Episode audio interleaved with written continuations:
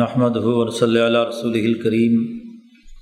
اما بعد، قال الامام حجۃ الاسلام شاہ ولی اللہ دہلوی، باب ذکر حقیقت الموت۔ یہ اس مبحث کا دوسرا باب ہے۔ انسان کے اعمال اور اخلاق کی جزا و سزا کی دنیا اور آخرت میں کیفیت کیا ہے، کیسے وہ انسان کو دنیا میں جزا و سزا ہوتی ہے اور آخرت میں ہوتی ہے، یہ اس مبحث کا بنیادی موضوع ہے۔ دنیا میں جزا و سزا کا جو صحیح طریقہ کار یا کیفیت ہے وہ شاہ صاحب نے پہلے ایک باب میں بیان کر دی۔ اب آخرت میں یا مرنے کے بعد انسان پر جزا و سزا اس کے اعمال کی کیسے ہوتی ہے، اس کا تعلق موت کے بعد سے ہے۔ تو اگلے تیسرے باب سے آخرت میں مجازات کی کیفیت، قبر، حشر اور وغیرہ اگلے جو مقامات ہیں ان کے حوالے سے گفتگو ہوگی، لیکن اس باب سے پہلے یہ باب شاہ صاحب نے قائم کیا ہے اس حوالے سے کہ جب تک موت کی صحیح حقیقت سامنے نہ ہو تو اگلا باب سمجھ میں نہیں آ سکتا۔ عام لوگوں کے ہاں موت کی جو حقیقت ہے اس میں بہت سے ابہامات اور غلطیاں موجود ہیں، اور انہی ابہامات کی وجہ سے انہیں موت کے بعد کے جزا و سزا کے تمام اعمال کا منظرنامہ درست طور پر سمجھ میں نہیں آتا۔ موت کی لوگ اپنی خود ساختہ تعریف کرتے ہیں یا اپنا خود ساختہ فہم ان کے سامنے ہوتا ہے، تو اس لیے مرنے کے بعد جزا و سزا کیسے ہوگی یہ انہیں بات سمجھ میں نہیں آتی۔ لیکن اگر موت کی صحیح حقیقت سمجھ میں آ جائے تو موت اور اس کے بعد کے تمام اعمال بھی عقلی طور پر درست تناظر میں سمجھے جا سکتے ہیں۔ اس لیے شاہ صاحب نے یہاں موت کی حقیقت کے لیے مستقل ایک عنوان اور باب قائم کر کے اس کی حقیقت واضح کی ہے۔ موت کی اس حقیقت کو سمجھنے کے لیے شاہ صاحب نے ایک تمہید باندھی ہے، اور بہت ہی اختصار کے ساتھ، یہاں شاہ صاحب نے صرف دو پیراگراف میں ایک بنیادی بات کہی ہے، لیکن وہی بنیادی بات ہی اصل موت کی حقیقت کو واضح کرنے کے لیے ضروری اور لازمی ہے۔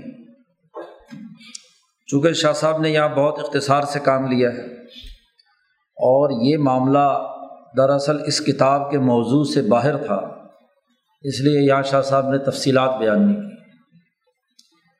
اس کی تفصیلات شاہ صاحب کی دوسری کتابوں میں، تفہیمات الہیہ میں خاص طور پر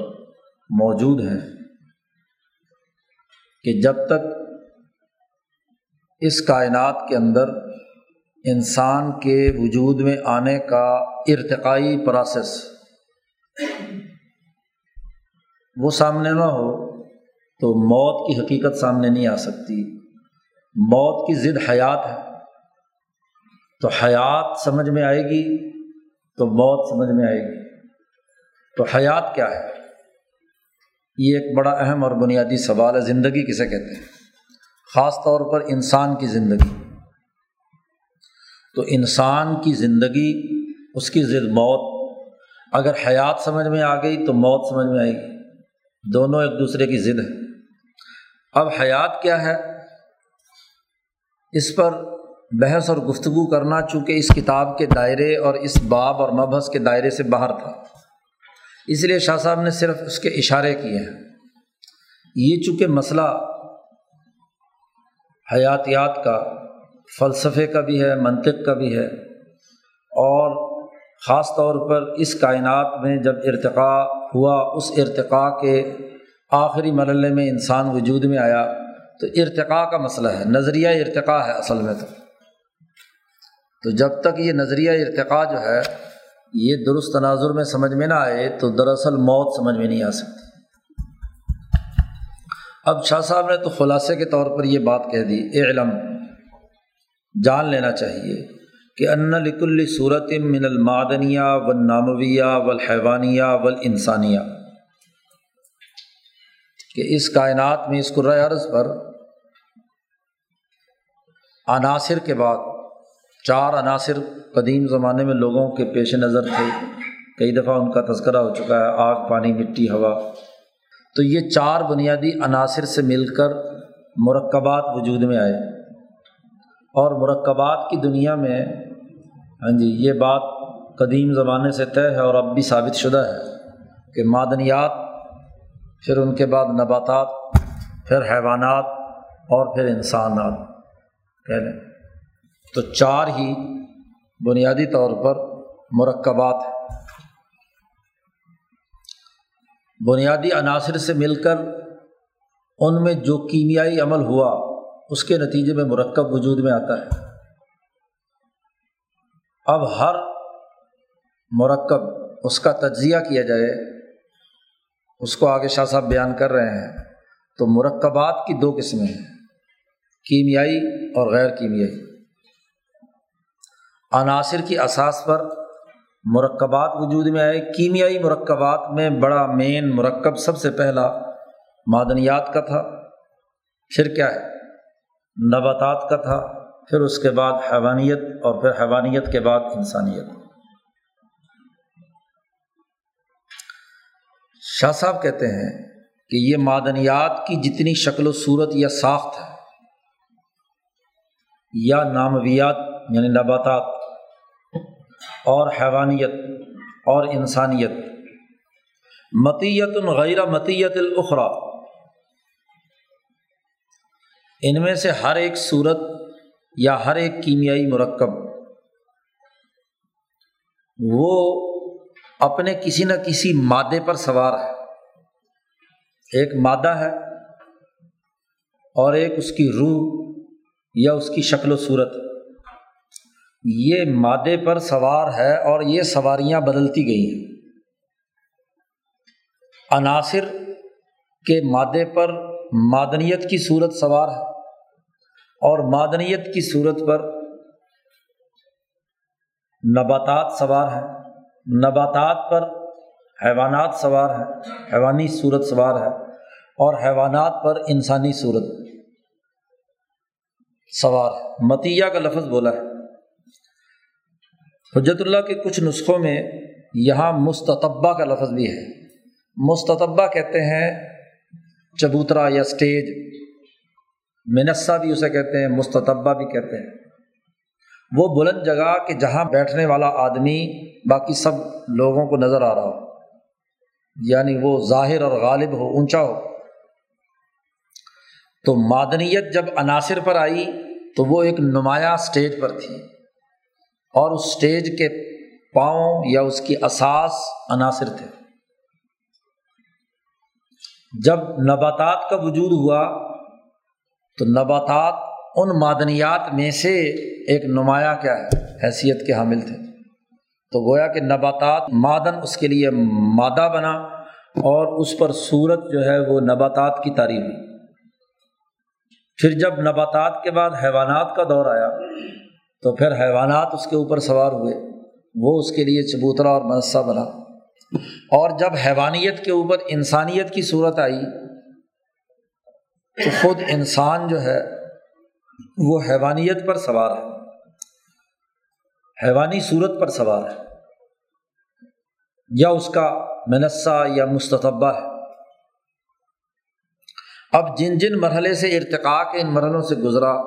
تو لہا کمالاً اولیاً غیر کمال الاخرى، ہر صورت جو اگلے مرحلے میں ارتقاء میں داخل ہوئی اس کے اندر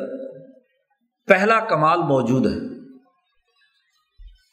پھر دوسرا، پھر تیسرا۔ مثلاً معدنیت کے اندر جہاں معدنیت کا کمال موجود ہے، اسی کے ساتھ ساتھ اس کے عناصر کے کمالات بھی ہیں۔ آگ کی خصوصیت بھی ہے، پانی کی خصوصیت بھی ہے، مٹی کی خصوصیت بھی ہے،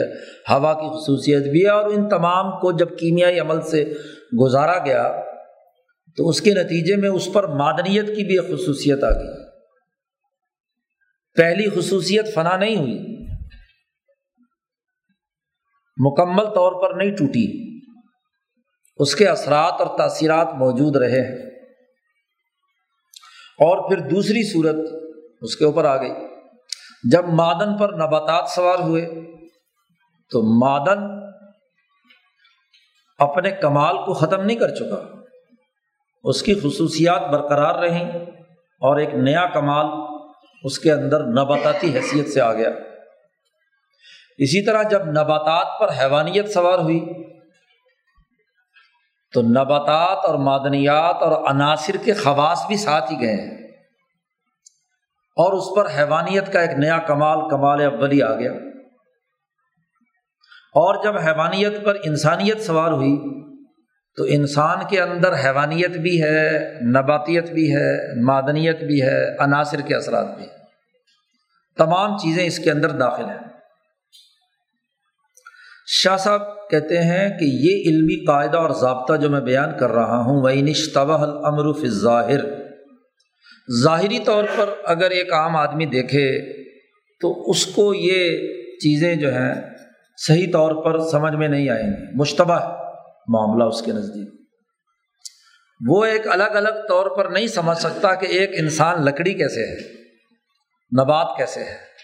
وہ یہ عام آدمی نہیں سمجھ سکتا کہ ایک انسان جانور کیسے ہے، ایک انسان معدن کیسے ہے، ایک انسان آگ، پانی، مٹی، ہوا کیسے ہے۔ ظاہری طور پر یہ معاملہ لوگوں کو سمجھ میں نہیں آ سکتا، لیکن جو محققین، مدققین یا فلاسفہ اور سائنسدان ہیں وہ سمجھتے ہیں کہ دراصل معاملہ ایسا ہی ہے۔ تمام فلسفہ ہے یونان و ہندوستان سے لے کر شاہ صاحب کے زمانے تک، اور آج کی جدید سائنس نے بھی اسی چیز کو واضح کر دیا کہ یہ تمام تاثیرات اسی طریقے سے کمال کے طور پر درجہ بدرجہ ارتقاء کے مراحل سے گزرے ہیں۔ ڈارون بیچارے نے تو ایک پہلو سامنے رکھا اور اس نے ارتقاء کے اسی مادی اور اس کے کیمیائی تعامل کو سامنے رکھ کر نظریہ ارتقاء پیش کیا تھا، تو سارے مذہبی لوگ، مولوی اس کے پیچھے لگ گئے۔ حالانکہ محض مادی نقطۂ نظر سے جو بحث اور گفتگو تھی، اس میں اس نظریہ ارتقاء کا کوئی اتنا بڑا قصور نہیں تھا، وہ کوئی بات اس نے کوئی نئی تھوڑی کہی تھی، وہ تو ابن مسکویہ نے جو بات کہی تھی، محی الدین ابن عربی نے جو بات کہی تھی، فارابی اور ابو علی سینا نے جو بات کہی تھی، اسی بات کو اس نے جو کچھ اس کے سامنے چیزیں دستیاب ہوئیں ان سے انہیں ثابت کیا، اور تو کوئی بات ایسی نہیں تھی۔ تو معاملہ ظاہری طور پر بڑا مشتبہ ہے، لیکن یہ بات طے شدہ ہے کہ یہ تمام صورتیں ایک دوسرے پر سوار ہیں۔ شاہ صاحب نے کہا کہ ایک طرف تو یہ معاملہ ہے۔ اب شاہ صاحب اس بات کو ثابت کرنے کے لیے بہت ہی بنیادی جو دائرہ ہے عناصر کا، وہاں سے گفتگو شروع کرتے ہیں، اور وہاں سے شاہ صاحب نے کہا کہ دیکھو، مرکبات دو طرح کے ہیں۔ ایک مرکبات غیر کیمیائی ہے۔ غیر کیمیائی مرکب یہ ہوتا ہے کہ جس میں ہر ایلیمنٹ دوسرے کے ساتھ جب ملتا ہے تو اپنے مکمل خواص محفوظ رکھتا ہے۔ پانی میں شکر گھول دی تو پانی اور شکر اپنا وجود، مٹھاس اس نے بھی رکھی ہوئی ہے، اس نے بھی اپنا وجود رکھا ہوا ہے، لیکن اسی کو جب پکایا آپ نے اور ایک خاص ٹمپریچر پر ان کے ایٹم ٹوٹ گئے، اور ایٹم ٹوٹ کر ایک دوسرے کے ساتھ اس طریقے سے مرج ہو گئے کہ عام حالات میں انہیں جدا کرنا بہت مشکل ہے، تو یہ گویا کہ ایک کیمیائی عمل ہو گیا۔ ایک ہر عنصر کے ایلیمنٹ ٹوٹ گئے، عناصر میں ٹوٹ پھوٹ ہو گئی، ایٹم ٹوٹ کر ایک دوسرے کے ساتھ وابستہ ہو گئے، تو یہ ایک دوسرا عمل شروع ہو گیا کیمیائی۔ تو شاہ صاحب کہتے ہیں کہ یہ جو عناصر، یہاں شاہ صاحب نے ان کے لیے لفظ استعمال کیا ہے ارکان، فل ارکان، ارکان سے مراد عناصر، اور چونکہ شاہ صاحب کے زمانے تک جو فلسفہ یونان کے ہاں چار ہی بنیادی عناصر تھے، یا یوں سمجھ لیجئے مولانا سندھی کے الفاظ میں کہ انہوں نے یہاں سے کیمسٹری کی بحث شروع کی تھی، کیمیائی عمل کو یہاں سے شروع کیا تھا۔ اسی لیے مولانا سندھی کہتے ہیں لڑائی جھگڑے کی ضرورت نہیں، یورپ نے عناصر سائنسدانوں نے تحقیق اور ریسرچ کی تو پانی کا پتہ چلا کہ وہ ہائیڈروجن اور آکسیجن کا مجموعہ ہے، پانی خود عنصر ایلیمنٹ نہیں ہے بلکہ خود ایک کیمیائی مرکب ہے، یا کیا ہے ہوا یا گیسز جو ہیں، یا اسی طریقے سے کیا ہے مٹی یا آگ۔ آج ہمیں اپنی تحقیق اور پڑتال سے یہ پتہ چل گیا کہ یہ خود عنصر نہیں ہے، ایلیمنٹ نہیں ہے۔ عنصر وہ ہوتا ہے جو ناقابل تقسیم ہو۔ اب یہاں تحقیق سے تو ثابت ہو گیا کہ یہ عناصر نہیں ہے، لیکن ظاہر ہے کہ سائنس ارتقاء کے مراحل سے گزری ہے، تو قدیم زمانے کے فلاسفہ کے ہاں یہ پانی، آگ، مٹی، ہوا، وہ یہاں تک پہنچے تھے کہ ان کو وہ سمجھتے تھے کہ یہ کوئی کیمیائی ان میں عمل نہیں ہوا ہوا، یہ خود ایلیمنٹ ہیں، ان کو تقسیم نہیں کیا جا سکتا، ان کا ہر ایک ایٹم ایک جیسا ہی ہے۔ تو بہرحال مولانا سندھی کہتے ہیں چاہے آپ جدید سائنسی تحقیقات کو سامنے رکھ لیں یا فلسفہ یونان کی بات کو فرض کر لیں، ہر علم میں فرضی بات ہوتی ہے، ہر علم کی بنیاد فرضی ہوتی ہے، مفروضے پر ہوتی ہے۔ جیسے مثلا ریاضی میں ایک جو ہے مفروضہ ہے، آپ نے ایک کہاں سے شروع کیا، ادھر سے شروع کیا یا ادھر سے شروع کیا، تو ہر آدمی جو گنتی کرنے والا ہے اگر وہ ادھر سے شروع کرے کوئی قطار کو تو یہاں سے 1 2 3 4 5، اور جس نے ادھر سے شروع کیا اس نے ادھر سے 1 2 3 4 5 شروع کیا ہے۔ تو بہرحال فرض کرنا پڑتا ہے نا، ایسے ہی یوں سمجھ لیجئے کہ بحث کیمیائی کیمسٹری کی بحث کو شروع کرنے کے لیے انہوں نے فرض کیا کہ یہ عناصر 4، تو چاہے قدیم زمانے کے یہ 4 عناصر ہوں یا آج ہم نے 109 یا 116 ایلیمنٹ دریافت کر لیے ہیں، مختلف عناصر جو ہے جن کو ایلیمنٹ کہا جاتا ہے، ایٹم ناقابل تقسیم جن کے تمام ایٹم ایک جیسے ہیں، تو وہ ہاں جی ہائیڈروجن ہے، آکسیجن ہے، یورینیم ہے، وغیرہ وغیرہ وغیرہ۔ یہ ارکان، یہ عناصر اذا تصغرت، جب بہت چھوٹے ہوتے ہیں اور آپس میں ملیں، وامتزجت، تو ان کا آپس کا ملاپ باوضاع مختلفۃ، مختلف شکلوں کا ہوتا ہے، مختلف وضعی کیفیت ان کی ہوتی ہے، کثرتاً و قلتاً، عناصر کا باہمی ملاپ کثرت و قلت کے اعتبار سے اپنی ساخت اور اپنی وضاحت میں دوسرے سے مختلف ہو سکتا ہے اور ہوتا ہے۔ شاہ صاحب کہتے ہیں مثلاً حدثت ثنائیات، اگر 2 ایلیمنٹ آپس میں ملے ہیں تو پھر ہم اس مرکب کو کہیں گے کہ یہ 2 عناصر پر مشتمل ہے۔ جیسے یہاں شاہ صاحب نے مثال دی کہ بخار یا گیسز جو ہیں ہوا اور آگ سے مل کر بخار کے تمام مرکب وجود میں آئے، یا غبار، مٹی اڑتی ہے تو غبار کے اندر ہوا ہے اور مٹی ہے، یا اسی طریقے سے دخان، آگ ہے اور پانی ہے، یا اسی طریقے سے اثرا مثال دی ہے، مٹی ہے اور پانی ہے، یا ارض المثارا شاہ صاحب نے مثال دی کہ وہ زمین جس کو کاشتکار نے ہل چلا کر بہت ہی بھربھرا کر دیا اور وہ اوپر اٹھ گئی تو اس کے اندر ہوا اور مٹی دونوں مل گئے، یا آگ کا شعلہ جمرہ، لکڑی جلائی گئی، مٹی جلائی گئی اور اس کے اوپر کالک وہ آ گئی آگ کی وجہ سے، صوفہ جو شعلہ ہے اس کی مثال دی، ایک صوفہ ہوتا ہے عربی میں، ایک شعلہ ہوتا ہے جس کے اندر جس شعلے میں زردی مائل یا دھوئیں کی آمیزش نہ ہو وہ ہاں جی صوفہ کہا جاتا ہے، اور جس کے اندر یہ ہو اس کو شعلہ کہتے ہیں۔ تو عربی میں ہر لفظ ہر ساخت کے لیے الگ الگ لفظ وضع کیا گیا وغیرہ وغیرہ۔ بہرحال 2 عناصر مل کر مرکب بنائیں، لیکن یہ مرکب غیر کیمیائی ہو۔ غبار جب بیٹھتی ہے تو ہوا الگ ہوگی، مٹی الگ ہو گئی، ہاں جی اسی طریقے سے باقی چیزیں۔ یا مرکب ہوگا ثلاثی جس میں 3 ایلیمنٹ ملے ہوئے ہوں گے، ثلاثیات، اس کی بھی مثال دی، قطین المخمر، گندی ہوئی ایسی مٹی جس کے اندر آپ نے جیسے یہ برتن بنانے والا کمہار جب بناتا ہے تو اس میں ہوا بھی مکس کرتا ہے، پانی اور مٹی تو ہوتی ہی ہے، جس سے وہ پھول جاتی ہے اور اس مٹی سے کیا ہے گھڑا بناتا ہے وہ، یا کائی جم جاتی ہے دریاؤں کے کنارے وغیرہ۔ یا عناصر اس سے زیادہ ہو سکتے ہیں، رباعیات، چونکہ ان کے ہاں عناصر ہی 4 تھے تو ان چار عناصر کے درمیان چاروں سے ملا کر مرکبات وجود میں آتے ہیں، نظائر ما ذکرنا، اور بہت ساری اس کی مثالیں ہو سکتی ہیں۔ اب شاہ صاحب کہتے ہیں تلک الاشیاء لہا خواص مرکبۃ من خواص اجزائہا، اس غیر کیمیائی مرکب میں جتنے عناصر شامل ہوں گے تو ہر عنصر کا جو خاصہ ہے، خصوصیت ہے، وہ اس کے اندر شامل ہوگی۔ اگر آگ ہے تو آگ کی خصوصیت کیا ہے، مٹی بھی اس میں شامل ہے تو مٹی کی خصوصیت کیا ہے۔ پیچھے شاہ صاحب ایک اصول بیان کر کے آئے تھے، وہ یاد رکھ پہلے مبحث میں، کہ ولن تجد لسنت اللہ تبدیلا، اللہ تعالیٰ نے جب تخلیق کے دائرے میں چیزوں کو پیدا کیا تو عناصر اور ایلیمنٹ بھی پیدا کیے، اور جب یہ ایلیمنٹ پیدا کیے تھے، عناصر پیدا کیے تھے، تو ہر عنصر کا ایک خاص خاصا خصوصیت، ایک حقیقت، ایک تاثیر، ایک کردار، ایک فعل اس کا متعین کیا، پانی کا، آگ کا، مٹی کا، ہوا کا۔ تو خاصیات کے بغیر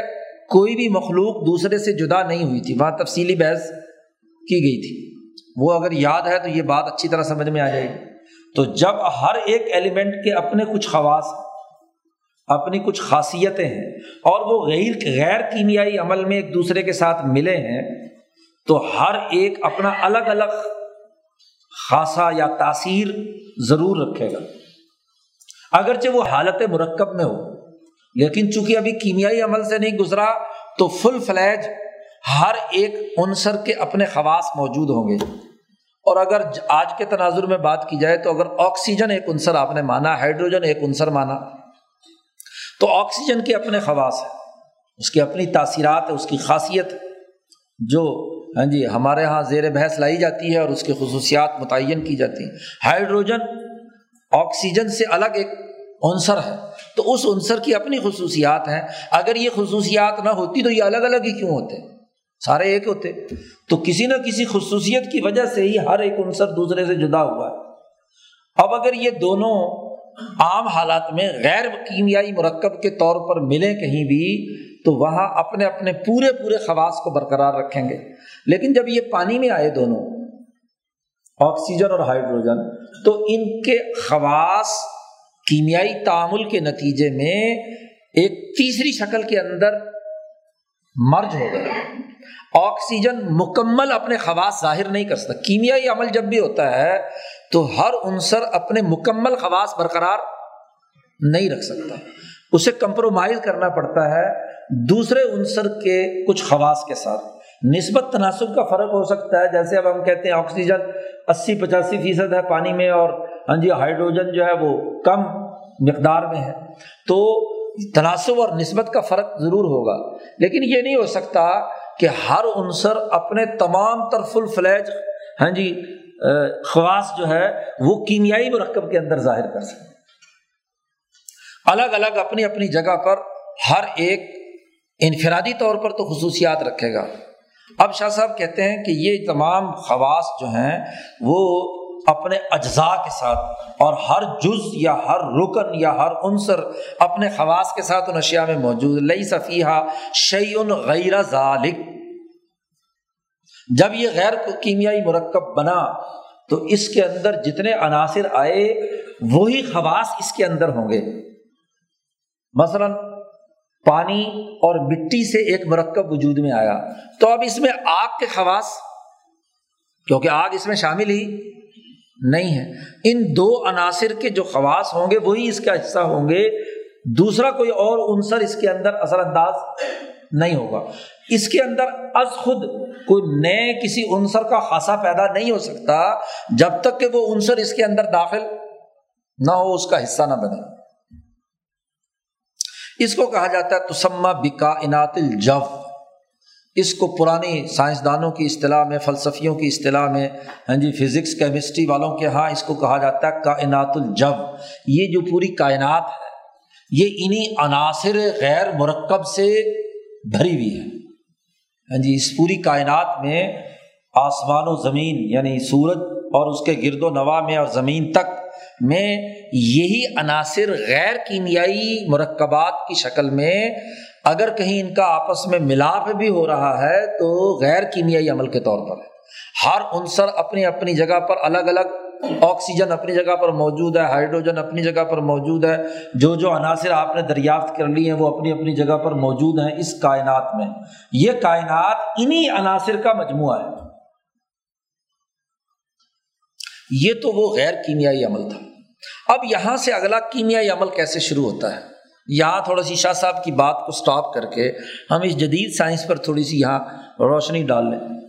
ایک بڑا سائنسدان گزرا ہے سر جیمز، اس نے کتاب لکھی ہے پر اسرار کائنات، کائنات پر ہی اس کی پوری کتاب۔ اس نے اس کے کیمیائی عمل پر ایک بڑی شاندار بحث کی ہے۔ اس نے کہا ہم نے مشاہدہ یہ کیا ہے کہ کائنات میں جب دو عناصر، دو ایلیمنٹ ملتے ہیں اور وہ کسی کیمیائی عمل سے گزرتے ہیں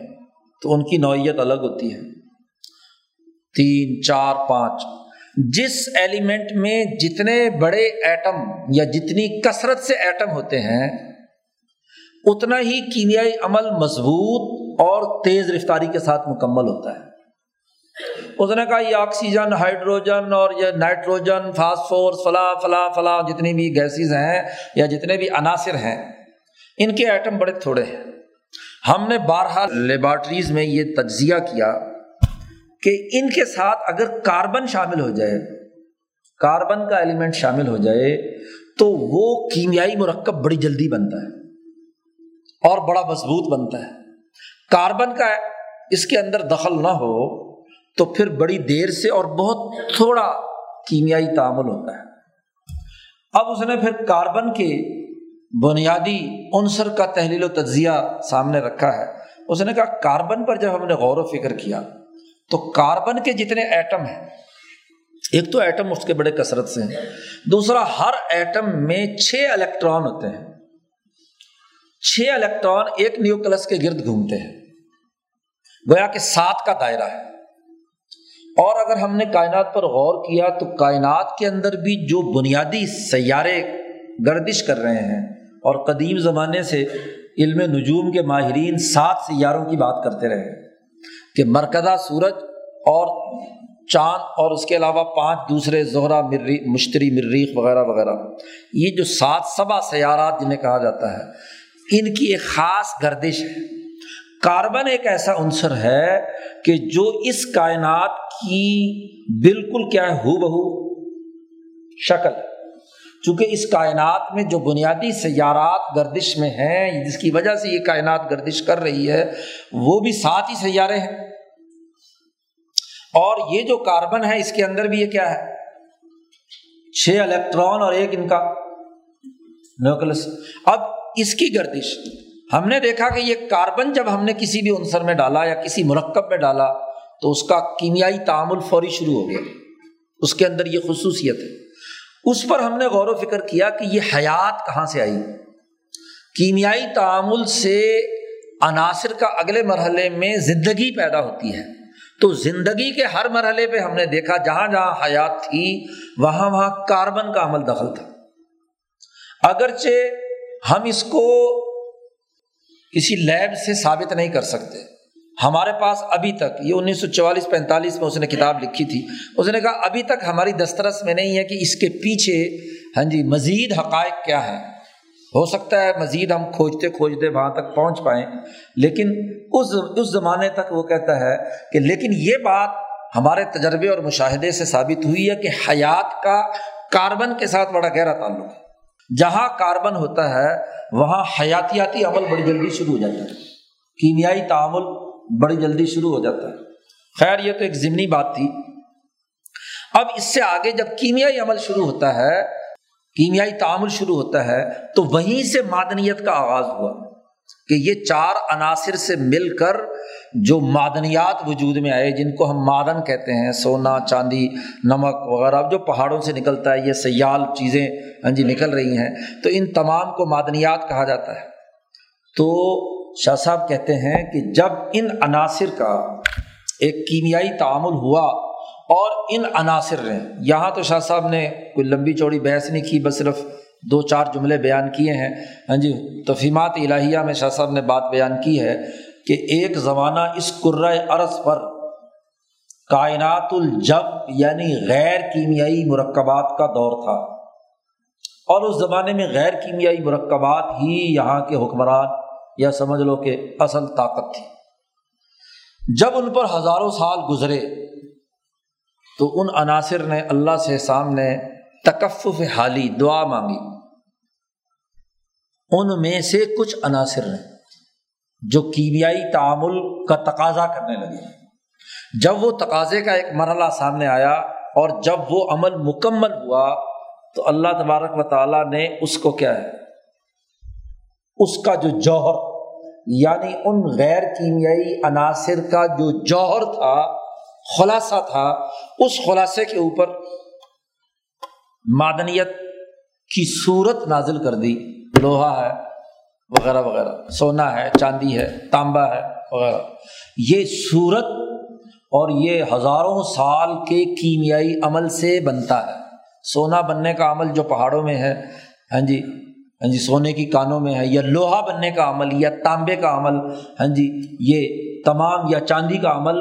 یہ ہزاروں سال کے کیمیائی عمل کے بعد کسی جگہ پر ان کے ذخائر وجود میں آتے ہیں، ان کی صورتیں ان کے اوپر وجود میں آتی ہیں، تو معدنیات کا وجود ان پر ہوا۔ اور اگلا دور شاہ صاحب کہتے ہیں اس پورے کرۂ ارض پر معدنیات کا تھا، اور جب معدنیات بڑی کثرت سے ہر جگہ پر ہر علاقے کے اندر پیدا ہو گئے، ہر ایک جگہ پر پہاڑوں میں اور غاروں میں اور تمام جگہوں پر پیدا ہو گئے، اور پورا معدنیات پورے کرۂ ارض پر ہوئیں، تو ان معدنیات کا جو جوہر اور خلاصہ تھا، ان میں جو بہت ہی صاف شفاف، جن کے ایٹم بہت زیادہ پاورفل تھے، جی جن کے ایٹم زیادہ تھے، ہاں جی ان کی طاقت اور قوت۔ اور آج معدنیات کے مختلف چیزوں کے جو بنیادی ایٹمز ہیں وہ طے ہو چکے ہیں، سونے کے کتنے ہیں، چاندی کے کتنے ہیں، لوہے کے کتنے ہیں وغیرہ وغیرہ، ہاں جی کیمسٹری اس پر بحث کرتی ہے، اور ان تمام کا انہوں نے وزن، معیار، مقدار وغیرہ وغیرہ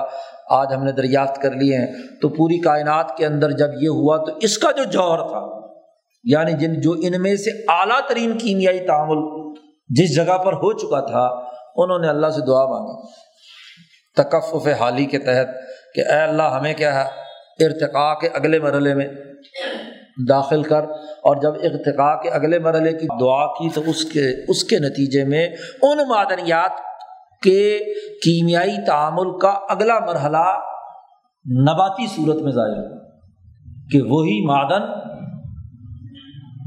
نشو و نما اور ارتقاء کے اگلے مرحلے میں داخل ہو کر درختوں کے دور میں داخل ہو گیا۔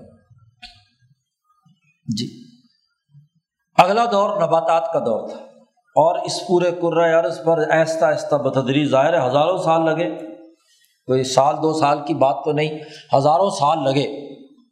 ان ہزاروں سالوں میں ہاں جی نباتات ہی نباتات،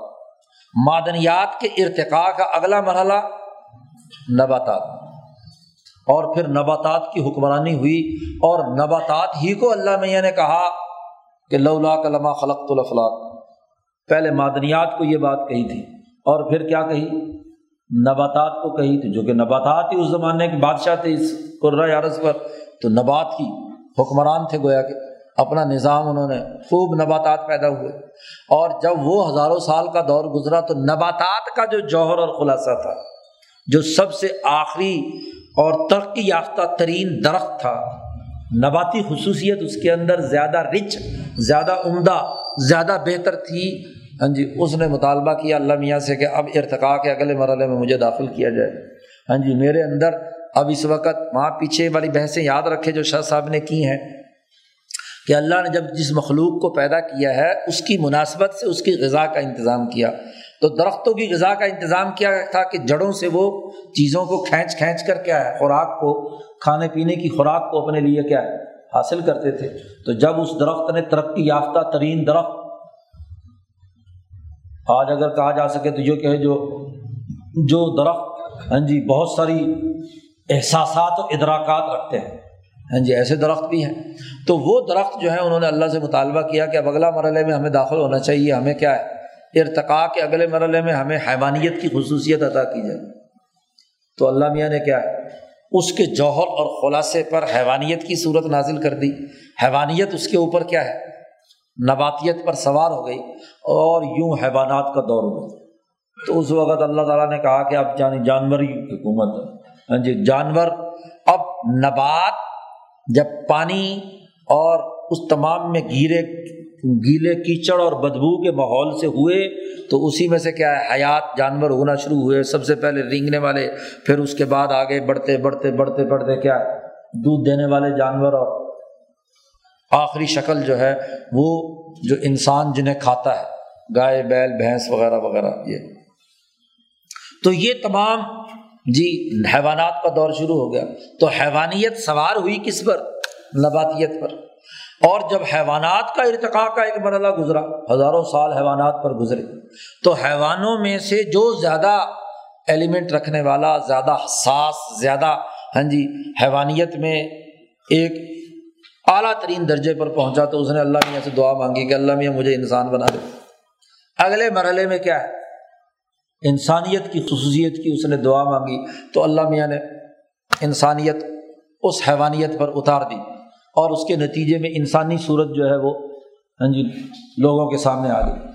آدم اور آدم کے بعد سے پھر انسانیت کا دور شروع ہوا، اور انسانیت کا دور شروع ہوا تو انسانوں کے ارتقاء کا یہ آدم سے شروع ہوتا ہے، اور آدم سے نوح، نوح سے ابراہیم، ابراہیم سے آگے ہوتا ہوتا انسانیت کے ارتقاء کا مرحلہ انسان اعظم امام الانبیاء حضرت محمد مصطفیٰ صلی اللہ علیہ وسلم تک پہنچا۔ تو یہ شاہ صاحب نے ارتقاء کے مختلف مراحل اور ان کی تفصیلات شاہ صاحب نے تفہیمات الہیہ میں بیان کی ہیں۔ یہاں تو صرف اختصار کے ساتھ، چونکہ اس کتاب کا موضوع یہ ارتقاء کے مراحل بیان کرنا نہیں ہے، حیات بیان کرنا مقصود ہے کہ حیات کیسے آئی۔ تو عناصر جب غیر کیمیائی مرکب کی حالت میں تھے، ان عناصر میں جب کیمیائی عمل ہوا تو سب سے پہلے شاہ صاحب کہتے ہیں فتعت المعدنیہ، تو معدنیت آئی۔ فتقطعد غارب ذالک المزاج، ان غیر کیمیائی مرکب سے جو مرکبات وجود میں آئے اور ان میں اس زمین پر، کرۂ ارض پر ایک کیمیائی عمل ہوا، اس کی گردن پر معدنیت سوار ہو گئی، سونا، چاندی، لوہا وغیرہ وغیرہ۔ اور وتتخذہ مطیۃً، اور اس معدنیت کی روح نے اس کو کیا ہے، اپنی سواری بنا لیا۔ وتصیر ذات خواص نوعیہ وتحفظ المزاج، وہ ایک نوع کے الگ سے خصوصیت اس کے اندر پیدا ہو گئی، اور اس نے اس مزاج کو محفوظ کر لیا۔ اب دیکھو پانی اگر ہم کیمیائی مرکب مانتے ہیں آکسیجن اور ہائیڈروجن کا، تو اس پانی کی جو ایک الگ خصوصیت وجود میں آ گئی، اس میں نہ تو مکمل طور پر آکسیجن ہے، نہ مکمل طور پر ہائیڈروجن ہے، اور جتنی تناسب ہے۔ اگر یہ صرف ہمیں کیمیائی مرکب کے طور پر یہ پتہ چل گیا ہے، تو اب ہم نیا پانی کیوں نہیں بنا لیتے؟ نیا پانی تخلیق نہیں کر سکتے آپ، پانی وہی ہے، اسی کیمیائی عمل سے کنورٹ ہو سکتا ہے ایک حالت سے دوسری حالت میں، لیکن نیا پانی تخلیق نہیں کیا جا سکتا، کیونکہ اس نیا پانی کی جو ایک خاص صورت وجود میں آئی ہے اپنی خصوصیات کے ساتھ، وہ صورت نے آ کر ان تمام عناصر کو، جو ایلیمنٹس اس کے اندر موجود تھے، اس پر سوار ہو کر اس کو اپنی گرفت میں لے لیا۔ آکسیجن اور ہائیڈروجن ایک خاص مقدار میں اور تناسب میں، یا جو دیگر جو اور اس کے اجزاء ہیں، وہ ساتھ خاص تناسب میں آ کر اس کو اکٹھا کرتا ہے، تو پانی کی نوعیت بننا شروع ہو جاتی ہے، پہاڑوں سے نکلے، غاروں سے نکلے، یا آسمان سے برسے۔ تو ہر معدنیت، یا لوہا مثلا ایک معدنیت، اس نے جن عناصر جو اس کے اندر موجود ہوتے ہیں، آج ہم نے اس کا تجزیہ کر لیا کہ آئرن کے اندر کون کون سے بنیادی ایلیمنٹ ہوتے ہیں، تو ان ایلیمنٹس کی بنیاد پر آپ ان تمام کو جمع کر کے خاص نوعیت سے آپ نے کیا ہے، لوہا یا چاندی یا سونا اس کے اوپر طاری ہو گیا، اس کی صورت طاری ہو گئی۔ یہ سارے یہ جو کوئی ہوتے ہیں نا ٹھرکی قسم کے لوگ، سونا بنانے، چاندی بنانے کے بڑے ٹھڑک کرتے رہتے ہیں کہ جی فلانی چیز جو ہے نا وہ چاندی سونا بن گئی، اور فلانی چیز چاندی بنا دی، تانبے کو سونا بنانے کے چکر میں صدیاں گلا دی ہیں، بڑے تجربے انہوں نے کیے ہیں، پیسے ضائع کیے ہیں، لیکن کبھی آج تک تانبا جو ہے سونا بنا، کبھی تک چاندی جو ہے کبھی سونا بنی نہیں۔ یہ ایک معدن ہے، اور وہ معدنی شکل و صورت کی ایک خاص چاہے وہ کتنے ہی تناسب کے ساتھ ہو، کتنے ہی آپ نے اس کے اندر تمام چیزیں دریافت کر لی ہوں، لیکن قدرتی معدن ہے، اس کی خاص شکل و صورت ہے، اس کے اندر تغیر و تبدل نہیں ہوتا، وہ معدنیت اس کے اوپر سوار ہو گئی۔ اور جیسا کہ میں نے ابھی ذکر کیا کہ معدنیات کا زمانہ آگے گزرا اور ارتقاء کا، کیمیائی ارتقاء کا اگلا مرحلہ داخل ہوا، تو پھر کیا ہے؟ سما، لفظ سما شاہ صاحب لائے ہیں، اور یہ سما کوئی 1-2 دن 4 دن کے بعد نہیں آیا، یہ ہزاروں سال کے بعد آیا، چونکہ اللہ پاک نے اس آسمان و زمین میں تخلیق کے لیے ذکر کیا ہے کہ 7 دنوں میں میں نے یہ آسمان و زمین اور انسان پیدا کیے، اور انسان جو ہے وہ اس کے 7ویں دن کے بھی جمعے کا جو آخری دن اور عصر کے بعد آدم کی تخلیق ہوئی ہے، اور 7 دن جب کہا ہے تو اللہ میاں کے 7 دن جو ہیں وہ 50,000 سال کا ایک دن ہے، تو 3.5 لاکھ سال لگے ہیں اس پورے ارتقائی مرحلے پر گزرتے ہوئے، 3.5 لاکھ سال، تو ظاہر ہے ہزاروں لاکھوں سال کا معاملہ ہے، کوئی 1-2 دن کی بات نہیں ہے۔ تو سما کتنے دنوں کے بعد، اگر آپ ان تمام کو اگر تقسیم کریں تو اس کے مطابق کیا ہے، 1 دن میں تو کم از کم 1 دن یعنی 50,000 سال تو ضرور ایک مرحلے کے ہیں، معدنیت کے ہیں، اگلے 50,000 دوسرے کے ہیں، اگلے 50,000 دوسرے کے، اس طرح۔ سما تحت النامویہ، اس کے بعد اگلے 50,000 سال کے بعد سمجھ لو کہ اس معدنیات کا جو جوہر اور خلاصہ تھا، اس نے جب اللہ سے مطالبہ کیا اور تخلیق کا اگلا مرحلہ داخل ہوا، تو اسی نامیاتی خصوصیات کے اوپر اللہ نے سوار کر دیا، کس کو؟ نباتات، معدنی خصوصیات والی چیزوں کے اوپر ہی۔ اس لیے جب ہم کسی نبات کا تحلیل و تجزیہ کرتے ہیں تو وہ جس جگہ اگتا ہے نبات، اور وہاں جس درجے کے معدنیات ہوتے ہیں، انہی معدنیات کے خواص اس کے اندر بھی پائے جاتے ہیں، بلکہ اس کے اندر وہ تمام عناصر یا ایلیمنٹس جو ہیں وہ بھی موجود ہوتے ہیں، فاسفورس بھی ہے، ہائیڈروجن بھی ہے، آکسیجن بھی ہے، نائٹروجن بھی ہے اس کے اندر، درخت کے اندر، اور آئرن بھی ہے، وغیرہ وغیرہ، جو بھی عناصر جس جگہ پر وہ اگا ہے اور وہاں وہ جس درجے کے معدنیات موجود تھے، انہی معدنیات کے اثرات اس درخت کے اندر ضرور ہوں گے، چاہے وہ زعفران ہو یا سندھ کے دور دراز علاقوں کے اندر جنگل میں اگنے والی جھاڑیاں ہوں، جہاں جہاں جو اگتا ہے اس کے مطابق اس میں وہاں کے معدنیات کا جوہر اور خلاصہ ضرور موجود ہوتا ہے۔ کافی آپ تلاش کرتے پھر رہے ہیں تو افریقہ کے جنگلوں میں اگر مل گئی آپ کو، تو اس کی خصوصیات وہاں کی زمین کے ساتھ ہے نا، اور تو کسی جگہ پر نہیں ہے، وغیرہ وغیرہ۔ اب اس نے آ کر کیا کیا نامویت نے، فتتخذوا الجسم المحفوظ المزاج مطیۃً، وہ جو معدنیت کا جسم محفوظ تھا اس مزاج کو اپنی سواری بنایا، اور اس کے اوپر نباتیت کی خصوصیت پیدا ہوگی، نشو و ارتقاء کی خصوصیت پیدا ہوگی، اور وتصیر قوۃً محولۃً لاجزاء الارکان والکائنات الجوّیہ الی مزاج نفسہ، نبات آیا تو اس نے جتنے بھی عناصر اس کے گرد و پیش میں تھے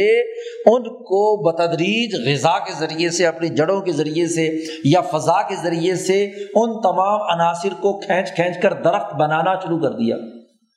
معدنیات کا دور آیا تھا تو ہر عنصر کو معدنیات نے کھینچ کر معدن بنانا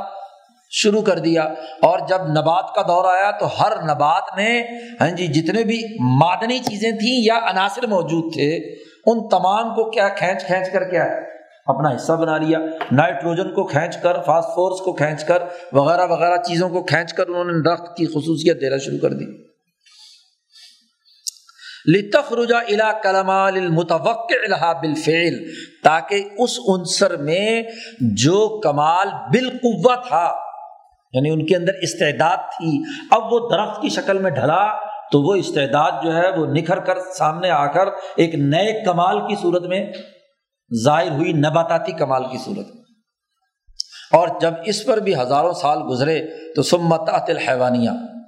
تو جب نباتات کے جوہر اور خلاصے نے اور اعلیٰ ترین درختوں نے اللہ سے مطالبہ کیا کہ اب ہمیں کیا ہے ارتقاء کے اگلے مرحلے میں داخل کیا جائے، تو اس پر حیوانیت کی صورت آئی،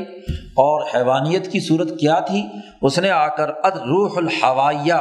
الحاملہ لقوى التغذیہ والتنمیہ مطیۃً، وہ روح ہوائی نسمہ کہ جس نے آ کر ان تمام نباتاتی کیمیائی تعاملات کو کھینچ کر دو دائروں میں داخل کر دیا، قوت التنمیہ و تغذیہ، کہ یہ غذائیں کھائیں، جانور نباتات کھاتا ہے، جی نباتات چارہ کھاتا ہے، ہاں جی وہ چارہ کھاتا ہے اور کھا کر کیا ہے اس کو ہضم کرتا ہے اور ہضم کر کے اپنے جسم کی غذا بنا لیتا ہے، تنمیہ اور تغذیہ، اس کے ذریعے سے اس کا جسم پرورش پاتا ہے۔ تو جتنے بھی ہاں جی جانوروں کے ارتقاء کا مستقل ایک علم وجود میں آ گیا، اس علم کی بنیاد پر بیالوجی پر ہاں جی گفتگو اور پوری سائنس ایک عمارت کھڑی ہو گئی کہ کس طریقے سے یہ حیاتیاتی عمل ہوتا ہے، دودھ دینے والے جانور کون سے ہیں، دوسرے کون سے ہیں، پھر ہر ایک کی قسم اور ان کی ذیلی شاخیں وغیرہ وغیرہ، یہ ارتقاء کے اگلے مرحلے میں تمام چیزیں آئیں، اور پھر اس کے نتیجے میں اس جانور کے اندر کچھ مزید کمال کا اظہار ہوا، اور وہ یہ کہ تنفذ التصرف فی اطرافها بالحس والارادہ انبعاثا للمطلوب وانخناسا عن المحروب۔ جانور نے اپنے اطراف میں اپنے احساسات و ادراکات کو ایسے نافذ کیا کہ اس میں محسوسات بھی تھے جو درخت میں نہیں تھے، احساسات بھی تھے، اور اپنے ارادے سے مطلوبہ چیز کی طرف دوڑ کر جانا اور خوفناک چیز سے پیچھے ہٹنے کا عمل جانور کے اندر کیا پیدا ہو گیا، حرکت بالارادہ اور احساسات و ادراکات، یہ حیوانیت کی کیا ہے بنیادی خاصیت ہے، جیسا کہ پیچھے شاہ صاحب اس پر بات کر چکے ہیں۔ تو یہ خصوصیات اس کے اندر ظاہر ہوئیں۔ اب یہی عناصر ارتقاء کے تیسرے مرحلے میں آ گئے تھے جانور کی سطح پر، اور اب یہ 50-60 ہزار سال کا دور جو ہے یہ جانوروں کا اس کرۂ ارض پر رہا، اور اس زمانے میں جانور ہی اللہ کا مطلوب و مقصود اور ہدف تھا کہ وہ جانور پیدا کیے۔ تو جانوروں کی حکمرانی کا دور ایک مرحلے پر پہنچا، تو پھر جانوروں میں سے جو جانور زیادہ ترقی یافتہ حالت کے اندر تھے، ہاں جی خلاصہ اور جوہر جس کے اندر زیادہ ایلیمنٹ، زیادہ قوت تغذیہ اور تنمیہ، زیادہ اگلے صلاحیتیں موجود تھیں، ان جانوروں نے اللہ کے سامنے ہاتھ جوڑے۔ تکفف الحالی کا جملہ شاہ صاحب نے بیان کیا ہے کہ ہاتھ جوڑ کر اللہ سے مطالبہ کیا کہ ہمیں ارتقاء کے اگلے مرحلے میں داخل کیا جائے، اور جب ارتقاء کے اگلے مرحلے میں داخل کیا تو ثم تأتی الانسانیہ، تو وہ انسانیت آئی، اور انسانیت نے، انسانیت کیا آئی کہ حیوانیت کی سطح پہ یا بہیمیت کی سطح پہ جو نسمہ یا وائٹل فورس یا روح حیوانی وجود میں آئی تھی، اس روح حیوانی پر روح ملکی اللہ میاں نے اوپر سے کیا ہے بھیج دی، جو پیچھے تفصیلات شاہ صاحب بیان کر چکے ہیں کہ روح حقیقی یعنی اللہ کی طرف سے آئی، اور روح حقیقی کی تعریف پیچھے شاہ صاحب نے بیان کیا، نقطۃ نورانیۃ حقیقۃ فردانیۃ، ہاں جی یجل طورها عن طور هذه الاطوار المتغیرۃ المتغیرہ، کہ وہ ایک ایسا ناقابل تقسیم ایٹم ہے، حقیقت ہے، وہ روح حقیقی، ہاں جی حقیقۃ فردانیۃ، تقسیم نہیں ہو سکتی، ایٹم ہے، ایسا ایٹم ہے بنیادی طور پر، اور ایک نورانی نقطہ ہے، نورانی نقطہ ہے جو مختلف مراحل میں جب انسانی اس حیوان پر داخل ہوتا ہے تو اس کے مختلف ادوار کے اندر اس کی شعائیں، اس کی تاثیرات، اس کے اثرات مختلف مراحل کے اندر چمکتے اور روشن ہوتے ہیں۔ اور دوسری جگہ پر وہی پیچھے شاہ صاحب نے بات بیان کی تھی کہ وہ ایک سوراخ ہے عالم قدس کی طرف، ہاں جی حضیرت القدس کی طرف ایک سوراخ ہے، اس سوراخ سے وہ روشنی، وہ نور جو تجلی کا نور ہے، جو اللہ نور السماوات والارض، وہ نور اس سوراخ کے ذریعے سے ہر انسان کی روح حیوانی کے اوپر آ کر پڑ رہا ہے۔ تو اس سے یہ نسمہ حیوانی جو ہے یہ سواری بنا، اور وہ روح حقیقی اس پر سوار ہو گئی، جیسے یہ نسمہ سوار ہوا تھا نباتات پر، اور نباتی روح جو ہے وہ سوار ہوئی تھی معدنی مزاج اور اس کے کیمیائی عمل پر، اور جیسے معدنی روح جو ہے وہ سوار ہوئی تھی عناصر کی روح پر، ایسے ہی یہ انسان کی جو حقیقی روح ہے یہ آ کر سوار ہوئی کس کے اوپر؟ روح حیوانی پر، روح حیوانی پر، اور جیسے یہ اس کے اوپر سوار ہوئی انسانیت آئی تو اس نے کیا کیا؟ تک يسود الى الاخلاق التي هي امهات الانبعاثات والانخناثات. جانور بھی مطلوبہ چیز کی طرف جاتا ہے اور جس سے اس کو خطرہ ہوتا ہے اس سے دوڑتا اور بھاگتا ہے. کبھی جانور کو کسی آگ میں چھلانگ لگاتے دیکھا؟ نہیں. اور جہاں کوئی سبزہ اور اچھی چیز کھانے کی ملے اس کے مطلب کی ہو تو وہاں دوڑ کر جاتا ہے. تو مطلوبات و محروبات ہاں جی یہ حیوانیت کے اندر تھے. انسانیت کی اس روح نے آ کر بتلایا کہ بھائی مطلوب اصل میں کیا ہے، مطلوب کی حقیقی تعریف کیا ہے. اس نے اس کے اندر عقل کا چراغ روشن کیا اور اس عقل سے اس کو بتلایا کہ یہ اخلاق اربعہ یہ مطلوبات ہیں اور ان کی ضد جو ہے انسانیت کے چار بنیادی اخلاق شاہ صاحب نے بیان کیے، کئی دفعہ آپ پڑھ چکے ہیں. تو وہ چار اخلاق یہ اصل میں حقیقی مطلوبات ہیں اور باقی جتنے بھی ہیں اس کی ضد، طہارت کی ضد ہو، اخبات کی ضد ہو، سماحت کی ضد ہو یا عدالت کی ضد ظلم ہو، تو یہ جتنی بھی ضدیں ہیں یہ انسانیت کے محروبات ہیں، اس سے دور بھاگنا چاہیے اور ادھر جانا چاہیے. تو عقل کی اس روشنی نے اس کے اندر یہ صلاحیت اور استعداد پیدا کی انسان میں کہ وہ ہاں جی مطلوبات حقیقی کی طرف جائے اور جو محروبات حقیقی ہیں ان سے دور بھاگے. فَتَقْتَنِيهَا وَتُحْسِنُ سِيَاسَتَهَا وَتَأْخُذُ مِنَسَّةً لِمَا تَلْقَاهَا مِنْ فَوْقِهَا. اس نے آ کر سب سے پہلے اس کے اخلاق درست کیے کہ کس چیز کی طرف جانا ہے اور کس چیز سے رکنا ہے، پھر اس کو مزید ترقی دی اور اس انسان حیوانی جسم کو جو انسان کا حیوانی جسم تھا اس کی سیاست اچھی کی. سیاست کا مطلب کسی چیز کو نقائص سے نکال کر کمال تک پہنچانا ہے. تو گویا کہ اس حیوان کی جو حیوانیت کی سطح پر تھا جب انسانیت کی صورت یا روح حقیقی اس پر آئی تو اسی کو مہذب اور مرتب بنا کر، جو بے ترتیبہ یہ انسان اس کو مہذب اور مرتب بنا کر اس کو ایک اونچے درجے کا انسان، باوقار انسان، سماحت والا انسان اس کو بنا دیا، عدل و انصاف والا انسان بنا دیا. اب یہ جو روح حقیقی ہے یہ منصتن، یہ منصہ ہے، سٹیج ہے. منصہ کسے کہتے ہیں؟ سٹیج. ہاں جی مستطبہ بھی کہتے ہیں، منصہ بھی کہتے ہیں. منصہ عربی میں اس سٹیج کو کہا جاتا تھا کہ جو عربوں کے ہاں وہاں شادی بیاہ میں اور دلہا دلہن کے لیے تیار کیا جاتا تھا تاکہ جتنے بھی لوگ ہیں وہ دیکھ لیں کہ فلانی لڑکی فلاں لڑکے کے ساتھ اس کی شادی ہوگی. تو دلہن کے لیے جو سٹیج بنایا جاتا تھا دلہا دلہن کے لیے اسے منصہ کہا جاتا تھا، تو گویا کہ ظاہر ہونے والا.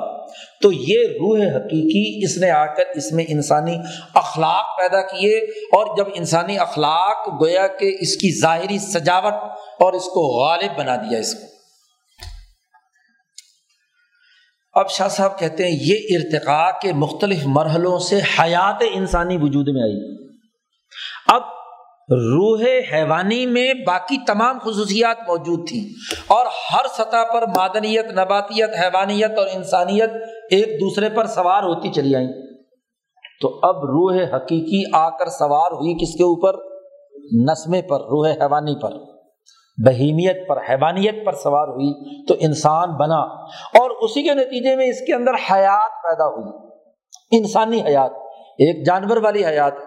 تو وہ تو نسمے کے پیدا ہونے سے ہوتی تھی، لیکن اس انسان کے اندر حیات آئی ہے روح حقیقی کے آنے کے نتیجے میں، انسانی حیات آئی. اب شاہ صاحب کہتے ہیں کہ یہ جو میں نے یہاں باتیں بیان کی ہیں یہ فَالْأَمْرُ وَإِنْ كَانَ مُشْتَبِهًا بَادِيَ الرَّأْيِ، یہ معاملہ اگرچہ ظاہری نقطہ نظر سے بڑا ہی مشتبہ ہے، لوگوں کو اشتباہ ہے، عام آدمی اس کو اس طریقے سے سمجھ نہیں سکتا،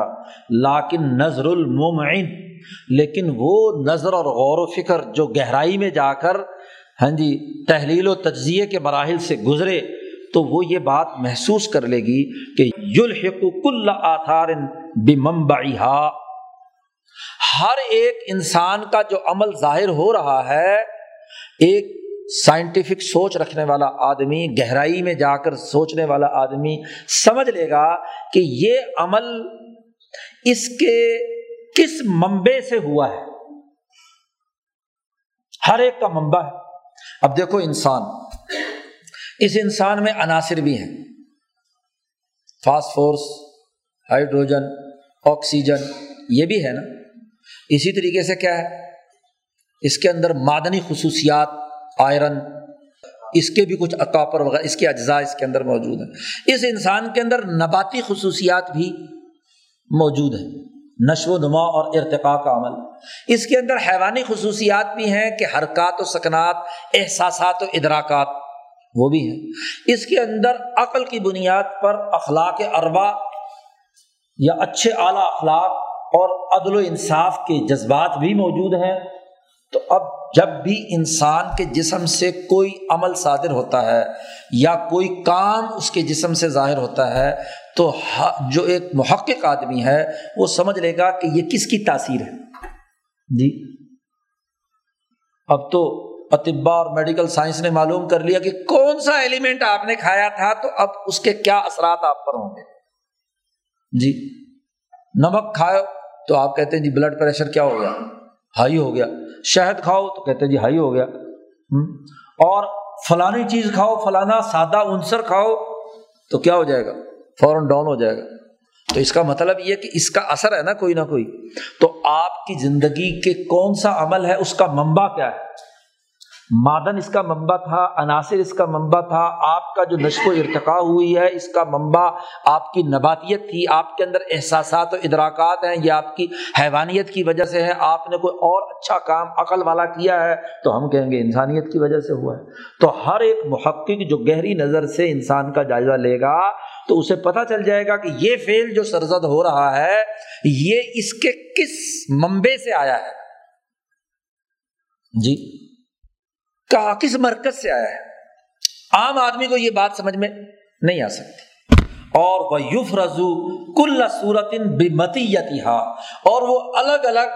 ہر ایک منبع کو سمجھ کر ہر صورت کے اثر سے کیا ہے سمجھ جائے گا کہ یہ الگ صورت ہے، یہ الگ صورت ہے. ایک انسان کوئی درندگی والا کام کر رہا ہے تو ہم کہیں گے کہ یہ تو شیر ہے. آپ نے کوئی اور عمل کیا، حرکت، تو کتے والی حرکت ہوگی. جی پتہ چل جائے گا کہ حیوانیت کا کون سا اثر آپ کے اندر آیا ہوا ہے، لالچ ہے، خود غرضی ہے، وغیرہ وغیرہ. تو کہنے کا مقصد یہ ہے کہ گہری نظر والا شاہ صاحب کہتے ہیں وہ ان تمام چیزوں کو سمجھ لے گا. اب چونکہ حیاتیات کی بات چل رہی ہے تو اب شاہ صاحب کہتے ہیں معاملہ یہ ہے کہ وَكُلُّ صُورَةٍ، اب ایک انسان کے اندر عناصر بھی ہیں، معدنیات بھی ہیں، نباتات بھی ہیں، حیوانیت بھی ہے اور انسانیت بھی ہے. اور جب ساری صورتیں اس کے اندر موجود ہیں تو ہر صورت کسی نہ کسی مادے پر آئے گی نا، اس کا کوئی مادہ تو ہوگا تبھی وہ کیا ہے صورت وجود میں آئے گی. کل صورت، شاہ صاحب نے کہا ہر صورت، لا بد لہا من مادۃ یقوم بها، اس کا ضرور ایک مادہ ہوگا جس کے ساتھ وہ صورت قائم ہوگی. خلا کے اندر تو کوئی صورت قائم نہیں ہو سکتی، ہر صورت کی تشکیل کے لیے کوئی نہ کوئی مادہ ہونا چاہیے، ضروری ہے. اور وَإِنَّمَا تَكُونُ الْمَادَّةُ مَا يُنَاسِبُهَا، مادہ وہ ہوگا جو اس کے مناسب حال ہو، اس کی مناسبت سے ہو.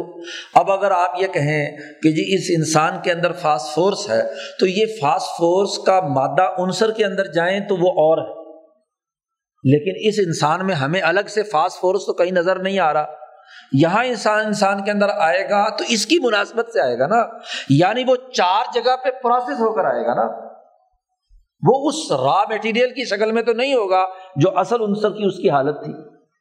ایسے ہی وہ نبات کے اندر جیسے اصل نباتی حالت میں تھا تو انسان میں ایسے تو نہیں آئے گا نا، وہ جو چارہ اس نے کھائے ہیں، اس نے ساگ کھایا ہے تو ساگ اس کے اندر اس کی مناسبت کے مادے سے نباتی خصوصیات پیدا کرے گا نہ کہ اپنی اصل شکل میں اپنے تمام تر خواص کے ساتھ ہوگا. کیونکہ جب بھی کیمیائی عمل ہوتا ہے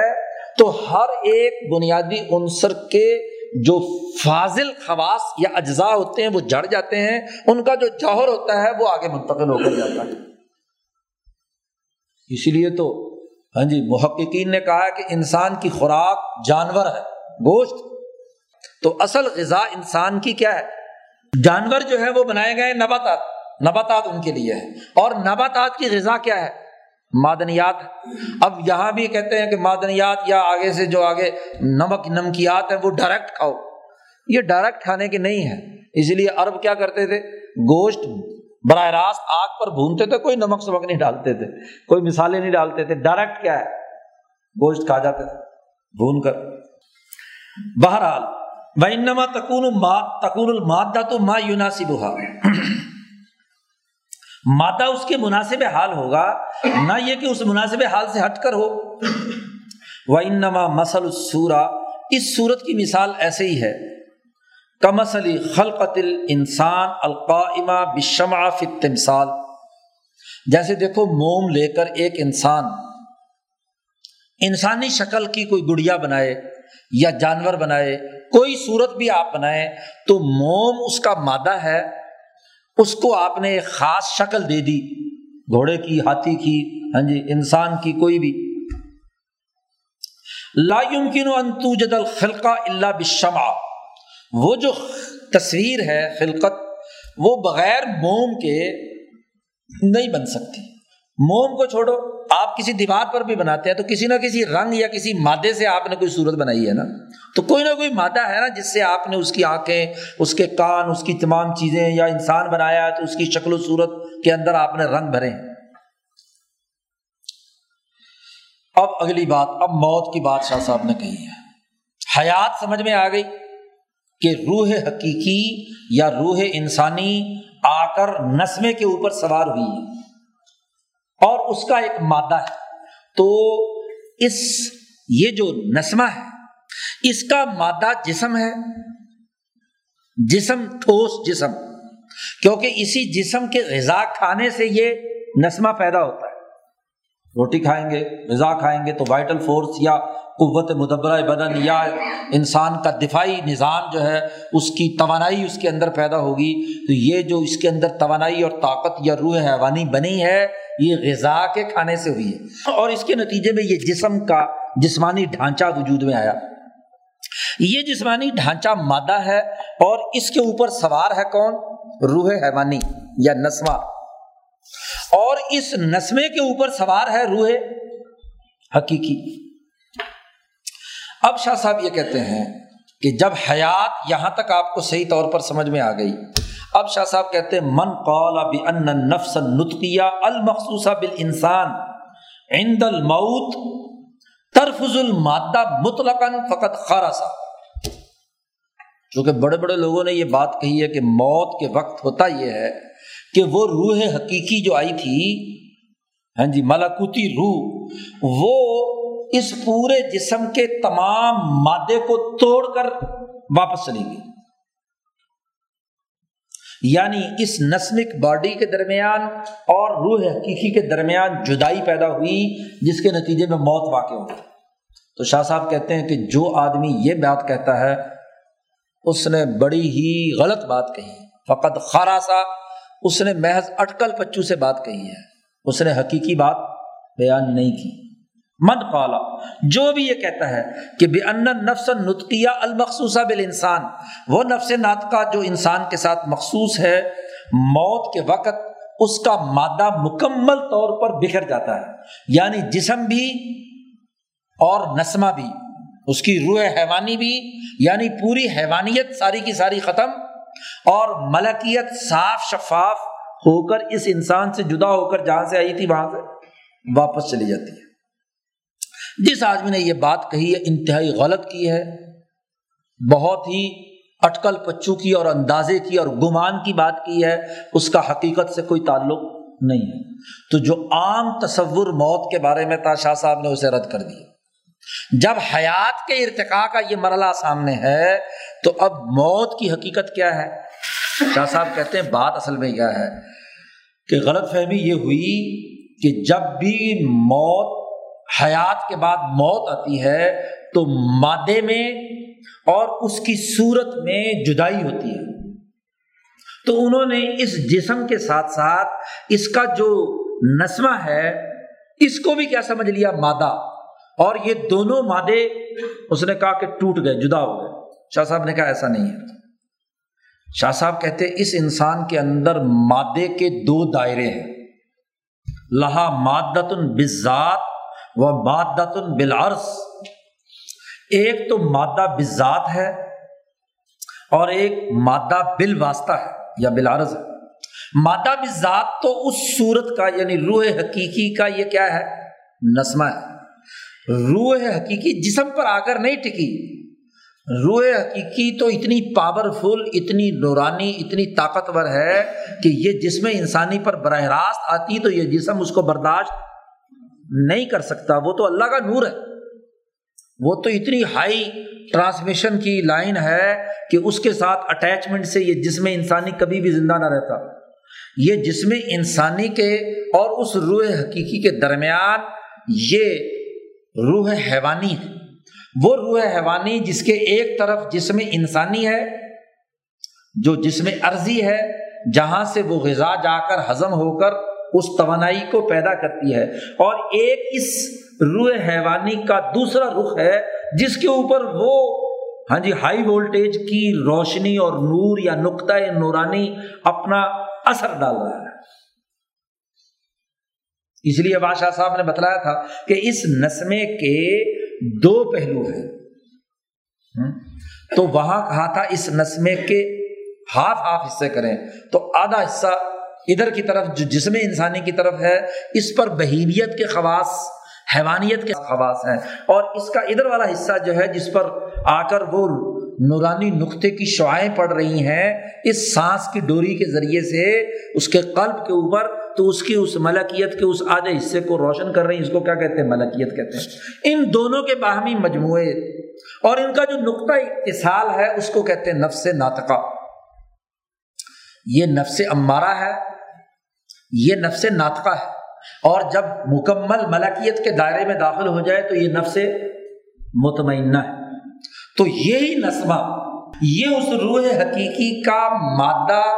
بذات یا بلا واسطہ ہے جی، اور یہ نسمے کے واسطے سے یہ جسم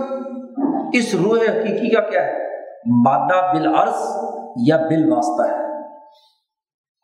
جب یہ بات ثابت ہو گئی تو شاہ صاحب کہتے ہیں فیضا مات الانسان، جب انسان مرتا ہے تو شاہ صاحب کہتے ہیں کہ یہ نسمہ یعنی روح حیوانی اور یہ جسم انسانی، ان کے درمیان جدائی پیدا ہوتی ہے، انفکاک پیدا ہوتا ہے۔ موت کے وقت روح حقیقی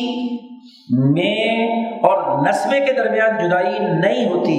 جیسا کہ عام طور پر لوگ سمجھتے ہیں، بلکہ روح حیوانی یعنی اس نسمک باڈی اور جسم کے درمیان جدائی ہوتی ہے۔ اسی لیے موت کا عمل مشکل ہے، کل نفس ذائقۃ الموت، ہر نفس کو موت کا ذائقہ چکھنا ہے، اور یہ اتنا تکلیف دہ عمل ہے کہ امام الانبیاء حضرت محمد مصطفیٰ صلی اللہ علیہ وسلم جو اللہ کے سب سے مقرب ترین بندے ہیں، تقریباً 10-12 دن وہ ہیں جو انتہائی تکلیف اور اذیت کی حالت میں نبی اکرم صلی اللہ علیہ وسلم کے گزرے ہیں۔ اتنی غشی تاری ہو رہی ہے، پسینے چھوٹ رہے ہیں، بار بار پانی لے کر ہونٹوں پہ لگا رہے ہیں، مشقیں پانی کی جسم پر ڈالی جا رہی ہیں حضور صلی اللہ علیہ وسلم کے، لیکن پھر بھی ہوش ہو جاتے ہیں۔ تو موت میں ہوتا کیا ہے کہ وہ نسمہ جو بدن کے جسم کے ساتھ جڑا ہوا تھا، تو جب جسم کے رگ رگ سے، کیونکہ یہ نسمہ پورے جسم کے ہر سیل کے اندر گھسا ہوا ہے، وہ روح حقیقی تو صرف قلب کے اندر کیا ہے؟ روشنی ڈال رہی ہے، اور وہ تو ایسی صاف شفاف ہے کہ اس کو جانے میں تو کوئی ٹائم نہیں لگتا، اس سے تو کوئی تکلیف انسانی جسم کو نہیں ہوتی، وہ تو آئی تھی جیسے ویسے ہی چپ کر کے جا سکتی ہے، لیکن وہ اکیلی نہیں جاتی، وہ اپنے ساتھ اس پورے نسمے کو جو انسان کے سر کے بالوں سے لے کر پاؤں کے ناخن تک پورے جسم میں وہ وائٹل فورس گردش کر رہی ہے، جس کے نتیجے میں اس کے احساسات و ادراکات کا پورا نظام چل رہا ہے، یہ نروس سسٹم کام کر رہا ہے، تو ان تمام میں سے ہر رگ سے اس روح نے نکلنا ہوتا ہے۔ جب وہ روح سے ہر رگ سے نکلنا ہے، ہر سیل سے نکلنا ہے، تو اذیت اور تکلیف جو ہے اتنی ہی زیادہ شدت کی ہوگی۔ حضور نے فرمایا کہ اس موت کے ذائقے سے کوئی نہیں بچ سکتا، قرآن نے کہہ دیا کہ ہر آدمی کو موت کا یہ ذائقہ تکلیف دے ضرور ہونا۔ تو تکلیف اسی لیے ہے نا کہ وہ نسمہ جو جسم سے پیدا ہوا، یا وہ نسمہ جس نے جسم بنایا، سیلز بنائے اور پھر وہ سیلز پورے جسم کے اندر جہاں جہاں جیسے جیسے ضرورت تھی، آنکھ میں، کان میں، ناک میں، ہاتھ میں، پاؤں میں، جگر، گردے، ہاں جی ہر جگہ پر اس نے وہ سیل پہنچائے۔ اب ہر سیل سے اسے نکلنا ہے، اس پاور کو نکلنا ہے، تو وہ پاور کو نکلنا خاصا مشکل کام ہے۔ تو موت شاہ صاحب کہتے ہیں جدائی ہے نسمیں اور جسم کے درمیان جدائی۔ اگر تو روح حقیقی نے نکل کر چلے جانا ہے تو وہ روح حقیقی تو اتنی صاف، شفاف اور اعلیٰ درجے کی ہے، تو اس کو پھر حشر میں حساب کتاب وغیرہ کا معاملہ ہی کوئی نہیں اس کا۔ وہ تو تجلی اور نور ایسا ہے کہ وہ یہاں سے نکلے ڈائریکٹ جا کر جہاں سے آئی تھی وہیں پہنچ جائے بس۔ وہ کن مراحل جھنجھٹ میں پڑے گی پھر۔ اور دوسری بات یہ کہ جیسا کہ پیچھے شاہ صاحب تفصیل سے گفتگو کرائے ہیں کہ جب انسان کوئی عمل کرتا ہے تو وہ عمل اگرچہ ظاہری طور پر فنا ہو گیا لیکن حقیقت میں وہ فنا نہیں ہوتا۔ وہ جس عضو سے کیا گیا ہے اس عضو کی نسمی روح کے اندر وہ جذب ہو چکا ہے، اسی لیے اس کے جزا و سزا کے تمام اعمال موت کے بعد، کیونکہ نسمہ ساتھ گیا ہے نا، نسمہ ساتھ گیا ہے، اس نسمے کا جوہر ساتھ چلا گیا، جب ساتھ چلا گیا تو اس کے اندر وہ سارے اعمال محفوظ ہیں نا، اور جب وہاں اعمال محفوظ ہیں تو ان اعمال کی اچھی یا بری تاثیر وہاں پر ظاہر ہوگی یا نہیں؟ تو یہ بات عقلی اور منطقی ہوگی کہ نہیں؟ اگر روح جو ہے حقیقی جدا ہو کر جائے تو اس کو، وہ تو جہاں سے آئی تھی وہاں اس مقام پہ پہنچ گئی، اور یہ جو جسم تھا یہ مٹی میں گل گیا، یا ہم نے مردے کو باہر گلا سڑا ہوا پڑا ہوا دیکھ لیا، یا جیسے مکے کے مشرک کہتے تھے آئزہ متنا و کنہ ترابن، ہاں جی آئینہ لمح بسون، جب مٹی ہو گئے سب کچھ مل گیا تو کیا حساب اور کیا کتاب۔ تو اگر یہ بات مان لی جائے کہ روح حقیقی اس نسمے سے جدا ہوئی اور یہ نسمہ یہاں ہمارے سامنے مرد گل سڑ کر مٹی میں مل گیا، تو پھر عذاب یا سزا و جزا کس کی؟ اس روح حقیقی پر تو کسی عمل کا کوئی اثر نہیں ہوا، وہ تو صاف شفاف جیسی آئی تھی ویسے چلی گئی، اور یہ جسم جو ہے یہاں مٹی میں مل گیا، تو پھر حساب کتاب کیا ہوا؟ حساب کتاب ان دونوں کے درمیان، جسم مٹی میں مل گیا، روح حقیقی جو اصل تھی وہ یہاں سے اگلے عالم میں چلی گئی، اور وہ جب گئی تو اپنے ساتھ اس پورے نسمے جس کے اندر یہ جسم کے کیے ہوئے اعمال محفوظ ہیں، اس پورے ڈیٹا کو لے کر ساتھ گئی ہے۔ اب وہاں قبر اور حشر کے تمام مراحل کی جو جزا و سزا ہے وہ عقلی طور پر سمجھ میں آئے گی کہ نہیں آئے گی؟ تو موت کی تعریف صحیح طور پر سامنے آئے تو اگلی بات سمجھ میں آئے گی، موت کی تعریف ہی غلط ہو تو پھر سمجھ میں کیسے آئے گی بات۔ شاہ صاحب کہتے ہیں فَإِذَا مَاتَ الْإِنسَانُ، جب انسان مرتا ہے تو لم یزر نفسہ زوال المادۃ الارضیہ، اس کے نفس کو کوئی نقصان نہیں پہنچاتا ارضی مادہ، یہ جسمانی ڈھانچہ مرنا، یہ جسم اس سے جدا ہو گیا، یہ تو ایسے ہی ہے جیسے ایک چھلکا تھا جسم پر، وہ چھلکا کیا ہے، اتر گیا۔ فصل تیار ہوتی ہے نا، کاشت کی جاتی ہے تو وہ اس کے چاروں طرف جو پتے ہوتے ہیں وہ اس کی حفاظت کرنے کے لیے ہوتے ہیں، اس کا نشو و ارتقاء اس کے بغیر نہیں ہو سکتا، اس میں بالی کو محفوظ کر کے وہ ایک مقام تک پہنچ جاتی ہے، اور جب دانے پک جاتے ہیں، فصل تیار ہو جاتی ہے تو وہ جو نیچے والے پتے ہوتے ہیں نا وہ خشک ہونا اور جھڑنا شروع ہو جاتے ہیں، حتیٰ کہ جو بالیوں کے اندر جو چیز موجود ہے دانا وہ بھی پک کر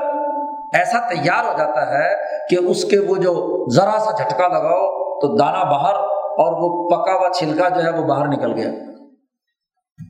تو انسان کی جب مدت مقررہ، جس مدت ظاہر ہے کہ جیسے ہر فصل کی ایک مدت مقرر ہے تو ہر انسان کی بھی ایک مدت مقرر ہے، اذا جاء اجلهم، جب وہ مدت آ جاتی ہے تو اس وقت اس کے جسم کا یہ چھلکا اتار دیا جاتا ہے۔ اب اگر تو وہ نسمہ اعلیٰ اخلاق کا حامل تھا، جی اس نے اچھے کام کیے تھے، تو اس کا یہ عمل اس کے اندر اس کے اس چھلکے کو اتارنے میں نسبتاً سہولت پیدا کرتا ہے، اور اگر اس کے اعمال ایسے تھے کہ جن اعمال کے نتیجے میں اس کے اندر، ہاں جی جیسے کچا پھل نہیں ہوتا تو کچے پھل کا چھلکا اتارنا بڑا ہی مشکل ہوتا ہے. اور پکے پھل کا چھلکا اتارنا, تو وہ جو کہا گیا کہ عام مومن کی روح جو ہے اس کو ہم ایسے نکال لیں گے, فرشتے نے کہا کہ ایسے نکال لیں گے جیسے آٹے میں سے بال کھینچا جاتا ہے. تو آٹے میں سے بال کا کھینچنا بڑا آسان ہے نا, نہ آٹے کو تکلیف نہ بال کو تکلیف. اور دوسرے حضور نے کہا بد اخلاق کی روح کو ایسا نکالتے ہیں جیسے جھاڑیوں کے اوپر ایک ململ کا کپڑا پڑا ہوا ہو اور اس ململ کے کپڑے کو کیا کھینچا جائے تو وہ کانٹوں میں الجھتا ہے نا, تار تار ہو جاتا ہے, زخمی ہو جاتا ہے, پھر کہیں جا کر وہ کپڑا کھینچا جاتا ہے. تو یہ فرق دونوں کے درمیان ہو گیا. تو اصل میں تو جسم عرضی یا مادہ عرضیہ کا زوال ہوا ہے, وہ نسم یا نفس ناطقہ کے اندر اس میں کوئی نقصان نہیں ہوا. وہ باقیت الحالت حالت بمادۃ نسمہ, وہ جو روح حقیقی ہے یا صورت انسانیت ہے وہ اس نسمے کے مادے میں اسی طرح حلول کیے ہوئے ہے اور اس نسمے کو اپنے ساتھ لے گئی. اس کو شاہ صاحب نے ایک مثال سے بھی سمجھایا. دیکھو شاہ صاحب کہتے ہیں کہ ایک آدمی کل کاتب المجید المشغوف بکتابتی, ایک آدمی ہاتھ تھے, بڑا اچھا کاتب تھا, بہت اچھا اور عمدہ لکھتا تھا. کئی واقعات تاریخ کے اندر ایسے ہیں, لیکن کسی حکمران کی ناراضگی کے نتیجے میں اس نے دونوں ہاتھ اس کے کٹوا دیے. لیکن اس کتابت کا ملکہ اس کی روح میں اتنا پیوست ہو گیا کہ اس نے اپنے پاؤں سے بھی ویسا ہی لکھا جیسا وہ ہاتھ سے لکھتا تھا. اس سے کوئی فرق نہیں پڑا کہ ہاتھ اس کا کام کر رہا ہے یا نہیں کر رہا. اب یہ ہاتھ کٹنے کے نتیجے میں اگر ہاتھ کا کمال ہوتا تو ہاتھ کٹنے کے نتیجے میں اس کے اندر کتابت کی صلاحیت ختم ہو جانی چاہیے تھی, لیکن ہاتھ کٹنے کے باوجود بھی اس کا پاؤں جو ہے اسی طرح قلم پکڑتا ہے اور اسی نوک پلک کے ساتھ کیا تحریر لکھتا جا رہا ہے. حتیٰ کہ پاؤں بھی نہیں ہے تو منہ سے قلم پکڑ کر اس نے اسی طریقے کی تصویر اور اسی طرح کی کتابت کر دی. کیوں کہ اس کی روح کے اندر یعنی اس کے نفس ناطقہ کے اندر اس کے نسمے کے اندر وہ کتابت کا ملکہ محفوظ ہوا ہوا ہے. تابیزہ قطعت یدا, اس کے ہاتھ کاٹ دیے جائیں تو وہ ملکۃ الکتابت بحالہ. ایسے ہی ایک آدمی جو مستحتر بالمشی, چلنے کے اعتبار سے اتنا چلتا چلنے کی ہاں جی اس کو بہت زیادہ عادت ہے, اس کے پاؤں کاٹ دیے جائیں تو وہ اپنے گھٹنوں کے بل یا کٹے ہوئے پاؤں کے ساتھ نیچے کپڑا باندھ کر ہاں جی اپنی ٹانگوں کے ساتھ چلنے میں اسی طرح وہ ماہر ہوتا ہے اور اسی طرح وہ چل رہا ہوتا ہے. حالانکہ پاؤں تو کٹ گئے, اگر پاؤں کی یہ صلاحیت تھی تو پاؤں تو موجود نہیں ہے, لیکن اس کی روح میں نسمے میں چلنے کا ملکہ اتنا بن گیا تھا کہ وہ پاؤں کٹنے کے باوجود بھی اسی طرح چل رہا ہے. اسی طرح والسمیع والبصیر, سننے والا اور دیکھنے والا, جب بہرا یا اندھا ہو جائے تو اس کی وہ دیکھنے اور سننے کی حس ہاں جی ایسی تیز ہوتی ہے کہ وہ بہت سے دوسرے ذرائع آواز کے کھڑکے بڑکے اور ان چیزوں سے اسی طرح سے کیا چیزوں کو معلوم کرنے کی کوشش کرتا ہے, کیونکہ اس کے اندر وہ ملکہ جو سننے اور دیکھنے کا تھا وہ کیا ہو گیا. تو شاہ صاحب نے کہا موت دراصل جسم انسانی اور نسمہ بہیمی کے درمیان انفقاق یا جدائی کا نام ہے. یہ نہیں ہے کہ روح حقیقی اور نسمے کے درمیان انفقاق ہو جیسا کہ عام طور پر لوگ سمجھتے ہیں. جب یہ بات شاہ صاحب کے سامنے آ گئی تو شاہ صاحب نے اس کی اساس پر چار بنیادی چیزیں آگے بیان کی ہیں, اس کے چند فوائد بیان کیے ہیں. شاہ صاحب کہتے ہیں وعلم, جان لینا چاہیے کہ ان من الاعمال والحیات ما یباشر الانسان بداعیۃ من قلبہ فلو خلی ونفسہ لن ساق الی ذالک اور ولم تنع من مخالفہ. جاننا چاہیے کہ انسان جو اعمال اور اخلاق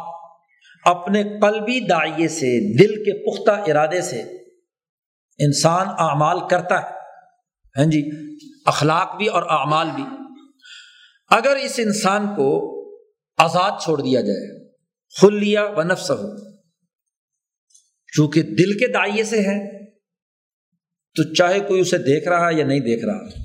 چاہے اس کو ہاں جی کوئی اس کی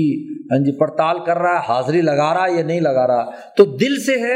تو خود بخود دل ادھر چلا جائے گا. اس کی طرف کیا ہے متوجہ ہوگا. اور جو اس کی ضد ہے اس سے خود بخود رک جائے گا. اس کو کسی قانون، کسی ضابطے، کسی ڈانٹ ڈپٹ کی ضرورت نہیں ہوگی. کچھ اعمال ایسے ہوتے ہیں، وَمِنْهَا مَا يُبَاشِرُهُ، کچھ اعمال انسان کے ایسے ہوتے ہیں جو دل سے تو نہیں ہوتے. ہوتا کیا ہے، اس کے گرد و پیش میں جو لوگ ہیں، بھائی بند ہیں، ہاں جی، ان کی موافقت کی وجہ سے یار باقی دوست کر رہے ہیں تو چلو کر لو، دل تو نہیں چاہ رہا لیکن چونکہ دوستوں کی ہاں جی موافقت کے لیے آپ نے وہ کام کر لیا، یا کسی خارجی عارض کی وجہ سے وہ کام کیا. مثلا بھوک لگی، پیاس لگی، اور آپ نے اس بھوک اور پیاس جس کا دل سے تعلق نہیں ہے، جو آپ کے جسم کی ضرورت سے عارض سے تعلق ہے، کیونکہ بھوک ایک عارضہ ہے، پیاس ایک عارضہ ہے، وہ عارضہ ختم ہوتا ہے تو اب آپ کو پیاس کی ضرورت نہیں، آپ کو وہ پانی پینے کا کام کرنے کی ضرورت نہیں ہے، اس کا دل سے کوئی تعلق نہیں. اگر یہ کھانا پینا ایسی عادت نہ بنے کہ جس کا جسم سے جدا کرنا مشکل ہو، تو جن کا کھانا پینا عادت نہ ہو ان کے لیے کہا ہے کہ عارضہ ہے، ورنہ تو جن کا عادت ہے تو ان کا تو ضرورت ہوگی. فَإِذًا فَقَعَ الْعَارِضُ، اب جیسے ہی وہ عارض ختم ہوگا، مثلا بھوک مٹ گئی، تو انحلت الداعیہ، تو وہ جو پانی پینے کا یا کھانے کا جو داعیہ یا ارادہ تھا وہ خود بخود کیا ہو جائے گا، ختم ہو جائے گا. اسی طریقے سے شاہ صاحب کہتے ہیں فَرُبَّ مُسْتَحْتِرٍ بِعِشْقِ إِنسَانٍ اَوْ بِالشِّعْرِ اَوْ بِشَيْءٍ آخر، بسا اوقات ایک آدمی کسی انسان کے عشق میں بولا ہو جائے، مجنون ہو جائے، بس عشق اس کے دماغ پر مالی خولیہ ہوتا ہے نا، یہ عشق بھی مالی خولیہ کی ایک قسم ہے. تو کسی دوسرے انسان سے عشق ہو گیا اور وہ عشق اس کے دماغ پر سوار ہے، یا اسے شعر و شاعری سے عشق ہو گیا، او بالشعری، شاہ صاحب نے اگلی مثال دی کہ اس کو شعر کہنے یا شعر سننے یا شعراء کی مجلسوں کے اندر ٹھڑک پیدا کرنے کے لیے پہنچ گیا کہ واہ جی واہ ڈونگرے برساتا ہے شعر پر، او بشیء آخر، یا کسی کو کسی اور چیز سے عشق ہو گیا، کسی کو کبوتروں سے عشق ہو گیا، کتے لڑانے سے عشق ہو گیا، ہاں جی کو مرغے لڑانے سے عشق ہو گیا، او بشیء آخر. تو اب کیا کرے گا، جب آدمی کو کسی کا عشق ہو جاتا ہے تو پھر جس سے عشق ہو جاتا ہے اسی کی قوم کا لباس، اسی کی طرح کی شکل و صورت، اسی کی طرح کے سارے معاملات وہ کرتا ہے. ایسے آدمی کو فلو خلیہ ونفسہ، اگر اس آدمی کو اس عشق کے ماحول سے باہر نکال لیا جائے، جہاں وہ عشق کے پیچھے لڑا رہا ہے وہاں سے اٹھا کر آپ کسی دوسری جگہ پہنچا دیں، تو یہ جو عارضی طور پر جنون کی کیفیت ہے نا، مرض ہے، ہاں جی، کسی شعر کی مجلس سے اٹھا کر آپ نے اس کو بالکل ہی الگ کر دیا اور وہاں اس کو آزاد چھوڑا، تو چونکہ وہ عشق کا تعلق دماغ کی کچھ اثرات سے ہے، قلب کے دائیے سے یہ کام نہیں ہوتا، تو جیسے ہی وہ آزاد ہوگا تو وہ ساری شکل و صورت اور لباس وباس اتار کر پھینک دے گا، اور وہ جو اصل دل کا داعیہ ہے یا دل کے جذبات ہیں اس کے مطابق وہ کام کرے گا، اور اس کے دل میں کسی قسم کی کوئی تکلیف بھی نہیں ہوگی. ایسے ہی ورب انسان، بسا اوقات انسان یحب الزی بالذات، ایک آدمی قلبی اور ذاتی طور پر کسی وضاقتہ کو قبول کیے ہوئے ہے، وہ لوگوں کے کہنے سننے یا عوام یا دوسرے لوگوں کی مناسبت سے نہیں، اس نے اپنی ایک خاص وضاقتہ بنا لی ہے. وہ وضاقتہ وہ دنیا میں جہاں بھی چلا جائے، ہاں جی، وہ اپنی لنگی نہیں چھوڑے گا، وہ اپنی چادر نہیں چھوڑے گا، وہ اپنا جھٹکا رومال نہیں چھوڑے گا، اگر دل سے وہ کام کر رہا ہے. وہ چاہے دنیا میں لوگ جو کچھ مرضی پہنتے پھریں، لیکن اگر دل سے اسے وہ لباس پسند ہے تو وہ لباس ہر جگہ پر وہ اپنائے گا، وہ دوسروں کے تہذیب و کلچر سے متاثر ہو کر ان کی طرح کا کام نہیں کرے گا. اس کا مطلب یہ ہوا کہ کچھ کام اگر قلب سے ہوتے ہیں تو وہ قلب میں محفوظ ہوتے ہیں، جب اس کو رکاوٹیں دور کر دی جاتی ہیں تو وہی کام ہر حال میں وہ کرتا ہے. اور کچھ کام ہوتے ہیں کسی عارضے کی وجہ سے، کسی وقتی ضرورت کی وجہ سے، ان وقتی ضروریات کی وجہ سے، ہاں جی، تو وہ کام وہ کرتا ہے. پہلا اصول اور ضابطہ، تو انسانوں کی دو اقسام ہیں، جو انسان اپنے اعمال اور حیات کرے دل کے داعیے سے وہ محفوظ رہتا ہے، اس کو کوئی دنیا کی طاقت ادھر ادھر نہیں کر سکتی. اور جو کسی عارضے کی وجہ سے ہو تو وہ جیسے ہی عارضہ ختم ہوا تو وہ بھی چیز کیا ہو جاتی ہے، ختم ہو جاتی ہے. پہلا قاعدہ. اس کے بعد اگلا قاعدہ اس سے اگلے مرحلے میں کیا ہے، کہ انسانوں کی دو قسمیں ہیں، ایک انسان یقظان بالتبع، پیچھے بھی شاہ صاحب کے اس کی طرف کچھ اشارہ کیا تھا، ان من الانسان الیقظان بالتبع، کچھ انسان ایسے ہوتے ہیں جو طبی طور پر چاق و چوبند، عقل مند اور اپنے اوپر خود اعتمادی رکھنے والے، بلند تر سوچ والے، اپنی فکر پر مستقل قائم رہنے والے ہوتے ہیں۔ وہ آدمی جو چاق و چوبند ہوتا ہے اس کی عقل اونچے درجے کی ہوتی ہے، وہ کلیات کا ادراک کرتا ہے، یتفتن بالامر الجامع بین الکسرات، اس آدمی کے دماغ کی حالت یہ ہوتی ہے کہ کتنی مختلف اور منتشر چیزیں آ جائیں تو اس کا جو جامع اور بنیادی مرکزہ اور منبع ہے فوراً اس کا دماغ اس تک پہنچ جاتا ہے اور اس کو سمجھ لیتا ہے، تو دماغ کی تیزی ایسی، اور وَيُمْسِكُ قَلْبُهُ بِالْعِلَّةِ دُونَ الْمَعْلُولَاتِ، پوری کائنات کے اندر تمام کام علت و معلول، سبب و مسبب کے تحت ہو رہے ہیں، تو جو یقظان بالتبع ہوتا ہے، چاق و چوبند اور ہوشیار انسان ہوتا ہے، وہ ہمیشہ معلولات کو نہیں دیکھتا، علت کو دیکھتا ہے کہ کس علت کی وجہ سے یہ معلول ظاہر ہو رہا ہے، کس سبب کی وجہ سے یہ چیز وجود میں آ رہی ہے، وہ مسببات اور معمولات کے اندر الجھ کر نہیں رہ جاتا، یعنی جو کٹ پتلی تماشا ہو رہا ہوتا ہے جتنا مرضی ہو، وہ اس کے اصل منبع کی طرف باشعور آدمی پہنچتا ہے کہ اس کے پیچھے اصل حرکت کرنے والا کون سی طاقت ہے، کون سی علت ہے جس کی وجہ سے یہ کیا ہے اچھل کود ہو رہی ہے۔ والملکہ دون الافاعیل، وہ اصل اخلاق اور ملکے اور مہارت کو دیکھتا ہے، نہ یہ کہ اس ملکے کی بنیاد پر جو افعال مختلف سرزد ہو رہے ہیں تو وہ افعال کی ظاہری چاکو چوند کے اندر اس کی طرف نظر چلی جائے اور اس کے اندر الجھ کر رہ جائے، وہ اصل اخلاق کو دیکھتا ہے، وہ ظاہری افعال کو پیش نظر نہیں رکھتا۔ یہ انسان وہ ہے جو یقظان بالتبع، اور ومنہ، اور انسانوں کی ایک قسم وہ ہے جو الوسنان بالتبع، وسنان کسے کہتے ہیں؟ غافل، سونے والا، طبی طور پر مغفل، غفلت۔ اور ایسے آدمی کا معاملہ کیا ہوتا ہے؟ یبقا مشغولا بالکثرت عن الوحدہ، وہ آدمی کثرتوں کے اندر مشغول رہتا ہے، وہ کھیل تماشے کے اندر الجھا رہتا ہے کہ جی فلانا ایسا ہو گیا، فلانا ایسا ہو گیا، یہ اخبار میں ڈرامے آ رہے ہیں، یہ میڈیا جو کچھ ادھر ادھر کی شاہ سرخیاں لگا رہا ہے، تو انہیں کثرت کے اندر الجھا رہتا ہے، اس کے پیچھے جو وحدت کار فرما ہے اس کی طرف اس کی توجہ نہیں ہوتی، کیونکہ غافل ہے، غفلت ہے اس کے اندر۔ وَبِالْأَفَاعِيلِ عَنِ الْمَلَكَاتِ، وہ کاموں، ظاہری کاموں کے اندر الجھا رہتا ہے، ملکات اور مہارتوں کو نہیں دیکھتا، اخلاق کو نہیں دیکھتا۔ وَبِالْأَشْبَاحِ عَنِ الْأَرْوَاحِ، وہ چیزوں کی ظاہری شکل و صورت اور شبہ کو دیکھتا ہے، اس کے پیچھے جو روح کار فرما ہے اس کی طرف اس کی توجہ نہیں ہوتی۔ تو انسان دو طرح کے ہوئے۔ اب اسی سے جب پہلی والی دو باتیں ثابت ہوئیں کہ کچھ اعمال داعیہ قلبی سے ہوتے ہیں اور کچھ کا اعمال عارض کی وجہ سے ہوتے ہیں، تو اب یہ فرق و امتیاز وہ آدمی کر سکتا ہے جو یقظان بالتبع، جو طبی طور پر چاق و چوبند اور جاگ رہا ہو، غافل نہ ہو، اور جو آدمی غافل ہے، بسنان بالتبع ہے، تو وہ اس کا ادراک نہیں کر سکتا۔ دوسرا اصول اور تیسرا اصول شاہ صاحب بیان کرتے ہیں، وعلم، یہ بھی جان لو اچھی طرح کہ ان الانسان اذا مات، انسان جب مر جاتا ہے تو اس کا یہ جسم ارضی پھول کر، پھٹ کر مٹی میں مل جاتا ہے۔ ان فسخ جسدہ الارضی، اس کا ارضی جسم جو ہے وہ ختم ہو جاتا ہے،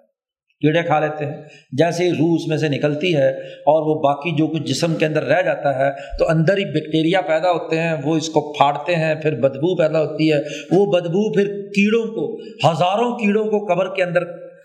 آواز دیتی ہے، اور وہ خود بخود کیا کیڑے وہاں پہنچ جاتے ہیں اور وہ اس کو کھا پی کر فضلہ بنا کر مٹی کے اندر شامل کر کے مٹی کو مٹی بنا دیتے، معاملہ ختم، جسم ارضی ختم ہو جاتا ہے۔ اب باقیت نفسہ النطقیہ متعلقۃ بالنسمہ متفرغۃ الی ما عندھا، اب ہوتا کیا ہے کہ اس کا جو نفس ناطقہ ہے، یعنی اس کی روح حقیقی اس نسمے کے ساتھ جس کو جسم سے نکال کر وہ لے گئی ہے، وہ ساتھ لے کر باقی رہتی ہے، وہ باقی رہتی ہے کہاں، جو پیچھے شاہ صاحب نے ایک عالم بیان کیا تھا، عالم مثال یا عالم برزخ جس کو کہا جاتا ہے، وہ عالم جو عالم ملکوت اور اس عالم ناسوت کے درمیان عالم مثال یعنی درمیانہ درجے کا عالم ہے، عالم برزخ جسے کہا جاتا ہے، وہاں وہ نسمہ جا کر اس نسمہ اور وہ جو نفس ناطقہ ہے وہ آپس میں وہاں پر موجود رہتے ہیں. وَطَرَحَتْ عَنْهَا مَا كَانَ لِضَرُورَةِ الْحَيَاةِ الدُّنْيَا، دنیا کی زندگی کی ضرورت کے لیے جو جسم اس نسمے کے ساتھ تھا اس کا وہ غذائی نظام درم برم ہو گیا، ختم ہو گیا، وہ پردہ اتر گیا. اس کو ایک اور مثال سے بھی سمجھیے، جیسا ماں کے پیٹ میں تھا، روح حقیقی 3 مہینے بعد ماں کے پیٹ میں آ جاتی ہے، اس کے بعد 6 مہینے وہ رحم مادر میں رہتا ہے، ایک خاص غلاف کے اندر لپٹا ہوا ہے، خاص پانی کے محلول کے اندر لپٹا ہوا ہے، اس کی غذا کا نظام ماں کے پیٹ کے ساتھ، پیٹ کے ذریعے سے غذا اس کے اندر آ رہی ہے، ماں کے سانس کے ذریعے سے اس کا سانس آ جا رہا، اس کی وہی دنیا ہے. اس کے چاروں طرف اس کا جو جسم ہے اتنا نازک ہے کہ اس کے اوپر ایک جھلی لپیٹی گئی ہے اور اس کے اندر ایک خاص قسم کا محلول موجود ہے جو اس کے جسم کو نقصان پہنچانے سے بھی بچاتا ہے اور اس کے نشو و ارتقاء کو بھی کیا ہے بڑھاتا ہے. تو غذا کا نظام وہاں پر قوت تغذیہ اور تنمیہ ماں کے ماتحت اس کے جسم رحم مادر میں موجود ہے، اور جیسے ہی وہ وہاں سے نکل کر اس عالم دنیا میں آتا ہے تو وہ جو جھلی والا لباس تھا یعنی اس وہاں کا جو اس کا جسم تھا وہ اتر کر پھینک دیا گیا، اور وہ جو غذا کا نظام تھا وہ کیا ہو گیا، کٹ آف ہو گیا، جی رگ کاٹ دی گئی، بند ہو گیا. اب اس کے پاس نئی غذا کا سلسلہ شروع ہوا کہ وہ پہلے ماں کا دودھ پیتا ہے، پھر آہستہ آہستہ اس کرۂ ارض پر جتنی غذائیں ہیں بتدریج دودھ سے غذاؤں اور بڑے ہونے تک ساری غذائیں کھاتا ہے. بالکل بے عینی ہی ایسے ہی جیسے ماں کے پیٹ سے یہ اس دنیا میں آیا تھا، ایسے ہی دنیا کے پیٹ سے یہ کیا ہے، عالم مثال میں داخل ہوتا ہے، اگلے مرحلے میں داخل ہوتا ہے. یہاں اس کی غذا یہاں کی چیزیں تھیں اور مرنے کے بعد اس کے نسمے کو غذا کی ضرورت ہے، تو اس کی غذا کا بندوبست عالم مثال کی مثالی عناصر سے اس کی غذاؤں کا بندوبست شروع ہوتا ہے. اور جب یہ وہاں پہنچتا ہے پہلے مرحلے میں تو وہاں بھی بچہ ہی ہوتا ہے، جیسے یہاں بچہ آیا تھا وہاں بھی بچہ ہوتا ہے. اور جیسے اس نے ان 70 سالوں میں 100 سالوں میں ارتقاء کا سفر طے کیا تھا، ایسے ہی وہاں عالم مثال میں بھی اس کی ترقیات اور اس کے ارتقاء کا مرحلہ ہے. جیسے جیسے بچہ پھر آگے بالغ اور پھر آگے بڑا اور پھر آگے بڑا، اور پھر وہاں وہ اپنی غذائیں کھاتا کھاتا کھاتا کھاتا کیا ہے اگلے مرحلوں میں اپنا سفر جاری رکھتا ہے. تو جو دنیا کی ضرورت کے پردے تھے وہ تو یہاں اتار دیے گئے، اور چونکہ یہ دنیا کی ضرورت کی تمام چیزیں یعنی کھانا پینا وغیرہ وغیرہ وغیرہ جتنی بھی دنیا میں اس نے کام کیے ہیں، یہ دل کے دائیے سے نہیں کیے، یہ اس نے ضرورت کے تحت کیے تھے، اور وہ ضرورت جب ختم ہو گئی تو وہ تمام اعمال بھی کیا ہو گئے، ختم ہو گئے. اب باقیہ فی مہا ما کانت تم سکوہ فی جزری جوہریا، ان تمام دنیا کے کاموں میں سے وہ کام اس کے قلبی دائیے یا نسمے کے اندر محفوظ ہیں جو اس نے دل کے دائیے سے کیے تھے. دل کے دائیے سے ایک ہے ضرورت کے طور پر روٹی کھانا، اور ایک یہ کہ دل کے دائیے اور جذبے سے چسکے لے کر روٹی کھانا، تو دونوں کے درمیان فرق ہے. تو گویا کہ دل بس اب کھانے پینے کے اندر ہی لگا ہوا ہے. قرآن نے کہا نا جو مشرکین مکہ کے بارے میں کہ ذرہم یاکلوا ویتمتعوا ویلہہم العمل فسوف یعلمون، اے نبی ان کو چھوڑ دیجئے، ذرہم ان کو کھانے دیجئے، پینے دیجئے، امیدیں اور آرزوئیں پالنے دیجئے، تو ان قریب ان کو جا کر پتہ چلے گا. تو اب کھانا پینا تو ان کا بھی تھا، یہ کوئی نئی بات تھوڑی ہے نا. کہا قرآن نے کہ ان کو چھوڑ دیجئے کھائیں پیئیں، تو اللہ میاں نے سب کو کہا کلو ہاں جی وشربو لیکن ولا تسرفو، کھاؤ پیو لیکن اسراف نہ کرو. تو کھانے پینے کا تو حکم دیا، تو مکے کے مشرکوں پر یہ کیا بات ہوئی کہ ان کو چھوڑ دیجئے کھائیں پیئیں؟ ان کا کھانا پینا دل کے دائیے اور اسی کو اصل سمجھ کر ہے،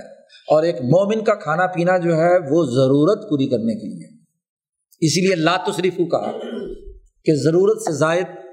کھانا اسراف ہے، ضرورت پوری ہو گئی تو معاملہ ختم۔ اس لیے حضور نے فرمایا کہ کافر 7 آنتوں سے کھاتا ہے اور مسلمان 1 آنت سے کھاتا ہے، معن واحدہ، 1 آنت سے کھاتا ہے جی۔ تو بات یہ ہے کہ کھانا ضرورت کے لیے ہے، لیکن جب دل کے دائیے سے کھایا جاتا ہے تو پھر وہ کیا ہوتا ہے، گویا کہ دل میں وہ محفوظ ہو گیا۔ اب اگر وہ کھانا حرام کا تھا یا ناجائز تھا یا اسراف تھا یا ضیاع تھا تو اس کے اثرات تو آئیں گے نا وہاں۔ وحین عزین تبرز الملکیہ، اب یہاں تو ملکیت اور بہیمیت میں کشمکش تھی، جب بہیمیت غالب آتی تھی تو ملکیت چھپ جاتی تھی، ہاں جی۔ تو لیکن جیسے ہی یہاں سے نکل کر اگلے مرحلے میں داخل ہوتا ہے تو اب جسم انسانی تو ساتھ نہیں رہا، وہ نسمہ رہا اور ملکیت اب غالب آ گئی۔ ملکیت کا پلڑا کیا ہے، بھاری ہو گیا۔ جب وہ ملکیت بھاری ہو گئی، ہاں جی، تبرزل اور وہ تضعف البہیمیہ، اور بہیمیت کمزور ہو گئی، تو اب ملکیت کے وہ اثرات جو حضرت القدس سے یقین کی صورت میں سامنے آتے ہیں وہ مترشح ہونے شروع ہوئے، اور وہ پیچھے آپ پڑھ چکے ہیں کہ جب کوئی انسان عمل کرتا ہے، اس انسان اعلیٰ جو حضرت القدس میں موجود ہے اس کے مناسب حال عمل کرتا ہے تو وہ خوش ہوتا ہے، اور جب اس کے مخالف حال عمل کرتا ہے تو وہ ناراض ہوتا ہے، وہیں سے اللہ کا غضب اور لعنت جو ہے دنیا میں نازل ہوتی ہے۔ اب ملکیت پر جو اثرات آ رہے ہیں یقینی طور پر وہ آنا شروع ہوتے ہیں۔ وَبِمَا اُحْصَى عَلَيْهَا هُنَالِكَ، اس نے یہ جو اعمال کیے تھے یہ بھی، جیسا کہ پیچھے ایک باب میں گزرا کہ وہ اعمال جیسے اس کی روح میں محفوظ ہو رہے ہیں، ایسے ہی اس ملکیت کے واسطے سے وہاں حضرت القدس کے لوح محفوظ میں بھی تو محفوظ ہے نا۔ یا یہ جو منکر نکیر موجود ہے، روزانہ کا ڈیٹا لے رہے ہیں، یہ یہاں سے لے جا کر وہاں انہوں نے اس محفوظ کیا ہوا ہے۔ تو اب جیسے اعمال کیے ہوئے ہوتے ہیں اس کے مطابق حینئذ تتعلم الملکیہ او تتنعم، تو اس ملکیت کو تکلیف ہوتی ہے یا نعمت ملتی ہے۔ وہ ملکیت جو اس نسمے کے ساتھ جڑی ہوئی ہے، یعنی اس نفس ناطقہ کو،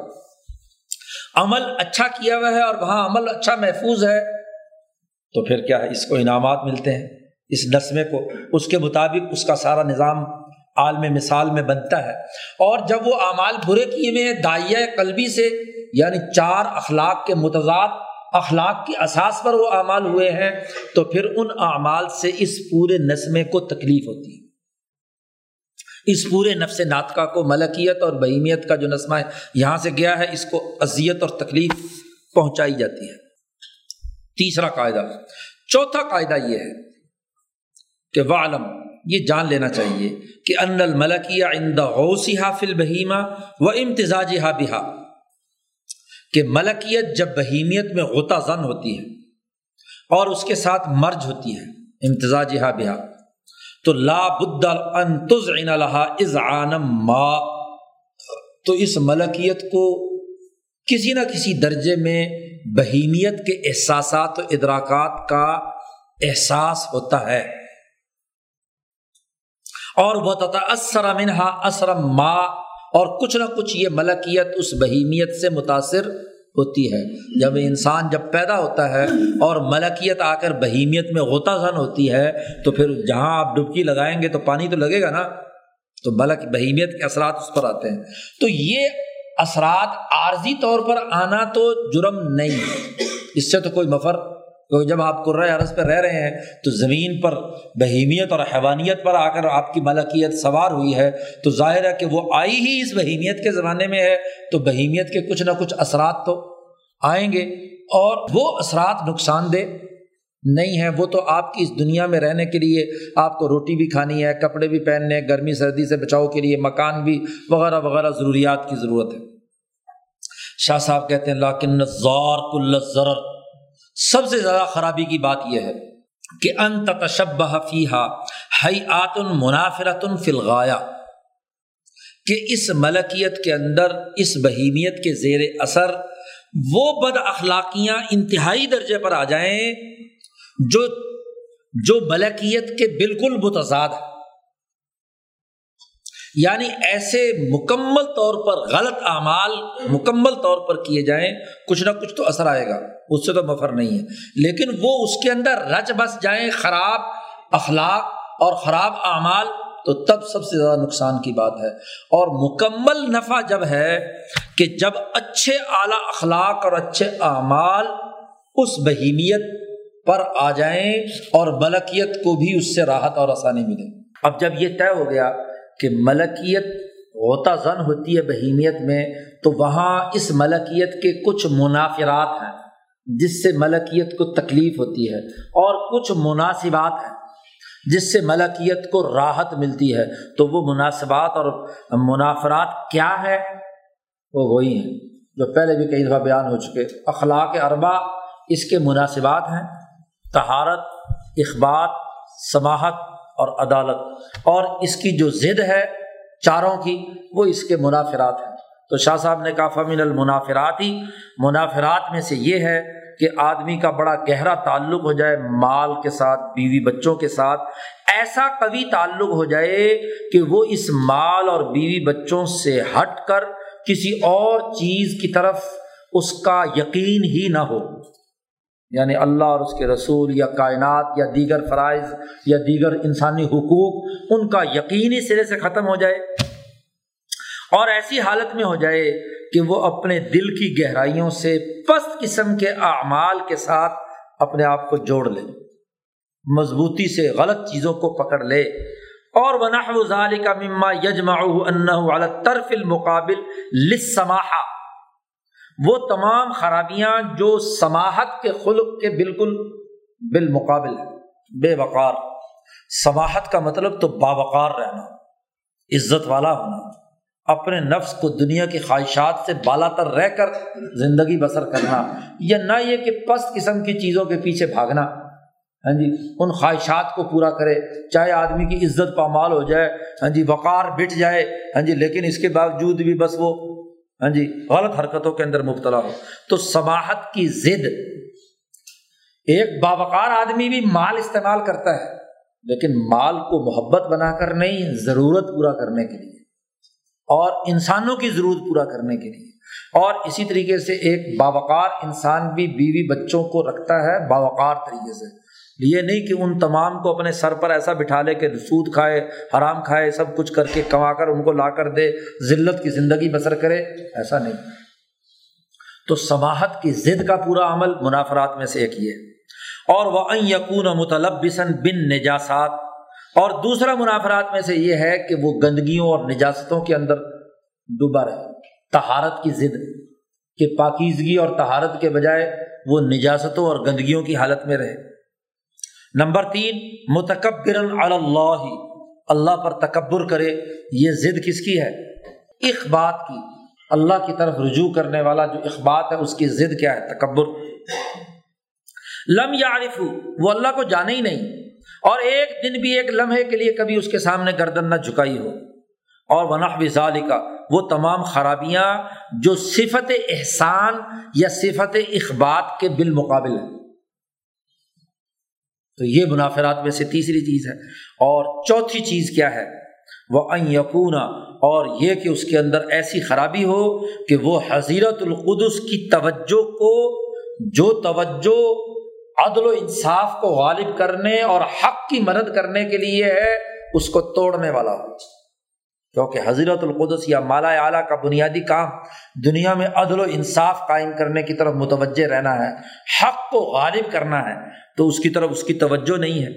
اور اس کی عظمت شان اس میں سے نکل جائے۔ اور حضرت القدس کی یہی عظمت شان ہے کہ اس نے اپنے پیغام دے کر اپنا نبی دنیا میں بھیجا،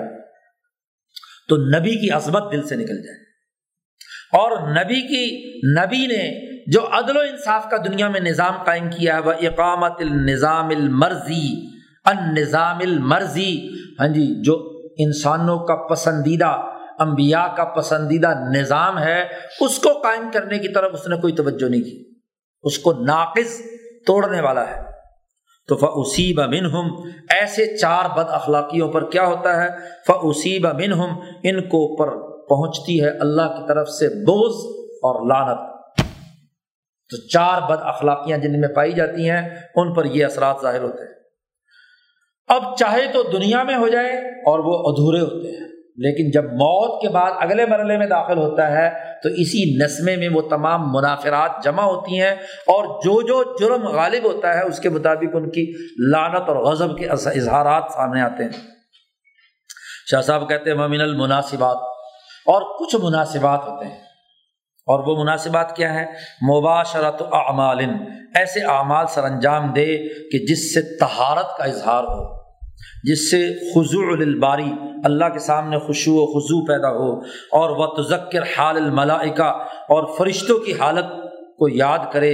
اور ایسے عقائد رکھے کہ تنزعها من الاطمینان بالحیات الدنیا, جو دنیا کی زندگی کی پست چیزوں کی طرف متوجہ ہونے سے اسے روکے رکھے. اور نمبر 3 وَأَن يَكُونَ سَمْحًا سَهْلًا, اس کے اندر سماحت اور انسانوں کے لیے سہولت اور آسانی پیدا کرنے کا جذبہ کار فرما ہو. اور نمبر 4 وَأَن يَعْطِفَ عَلَيْهِ أَدْعِيَةُ الْمَلَإِ الْأَعْلَى, اور اس کی طرف مالا اعلیٰ کی دعائیں متوجہ ہوں. اور وَتَوَجُّهَاتُهُمْ لِلنِّظَامِ الْمَرْضِي, اور ان کی وہ توجہات جو عدل و انصاف کے پسندیدہ نظام کو دنیا میں قائم کرنے کے لیے ہوتی ہیں وہ ادھر متوجہ ہو. تو وہ کیا ہے؟ ایسا آدمی, یہ مناسبات, تو ان مناسبات کے یہ اثرات مرنے کے بعد ان پر ظاہر ہوں گے. تو یہاں موت کی حقیقت, اور جب موت کی حقیقت واضح ہو گئی تو اس کے نتیجے میں چار بنیادی بد ترتیب قاعدے اور اصول شاہ صاحب نے بیان کر دیے, اور اگر یہ بنیادی باب آپ نے پڑھ لیا ہے تو ضرور آپ اگلے برزخ میں اور اس میں جتنے بھی واقعات وقوع پذیر ہونے ہیں ان کے اصول اور کلیات آپ کے سامنے عقلی طور پر آ گئے. یہ بنیادی باب. چلو جی, اللہ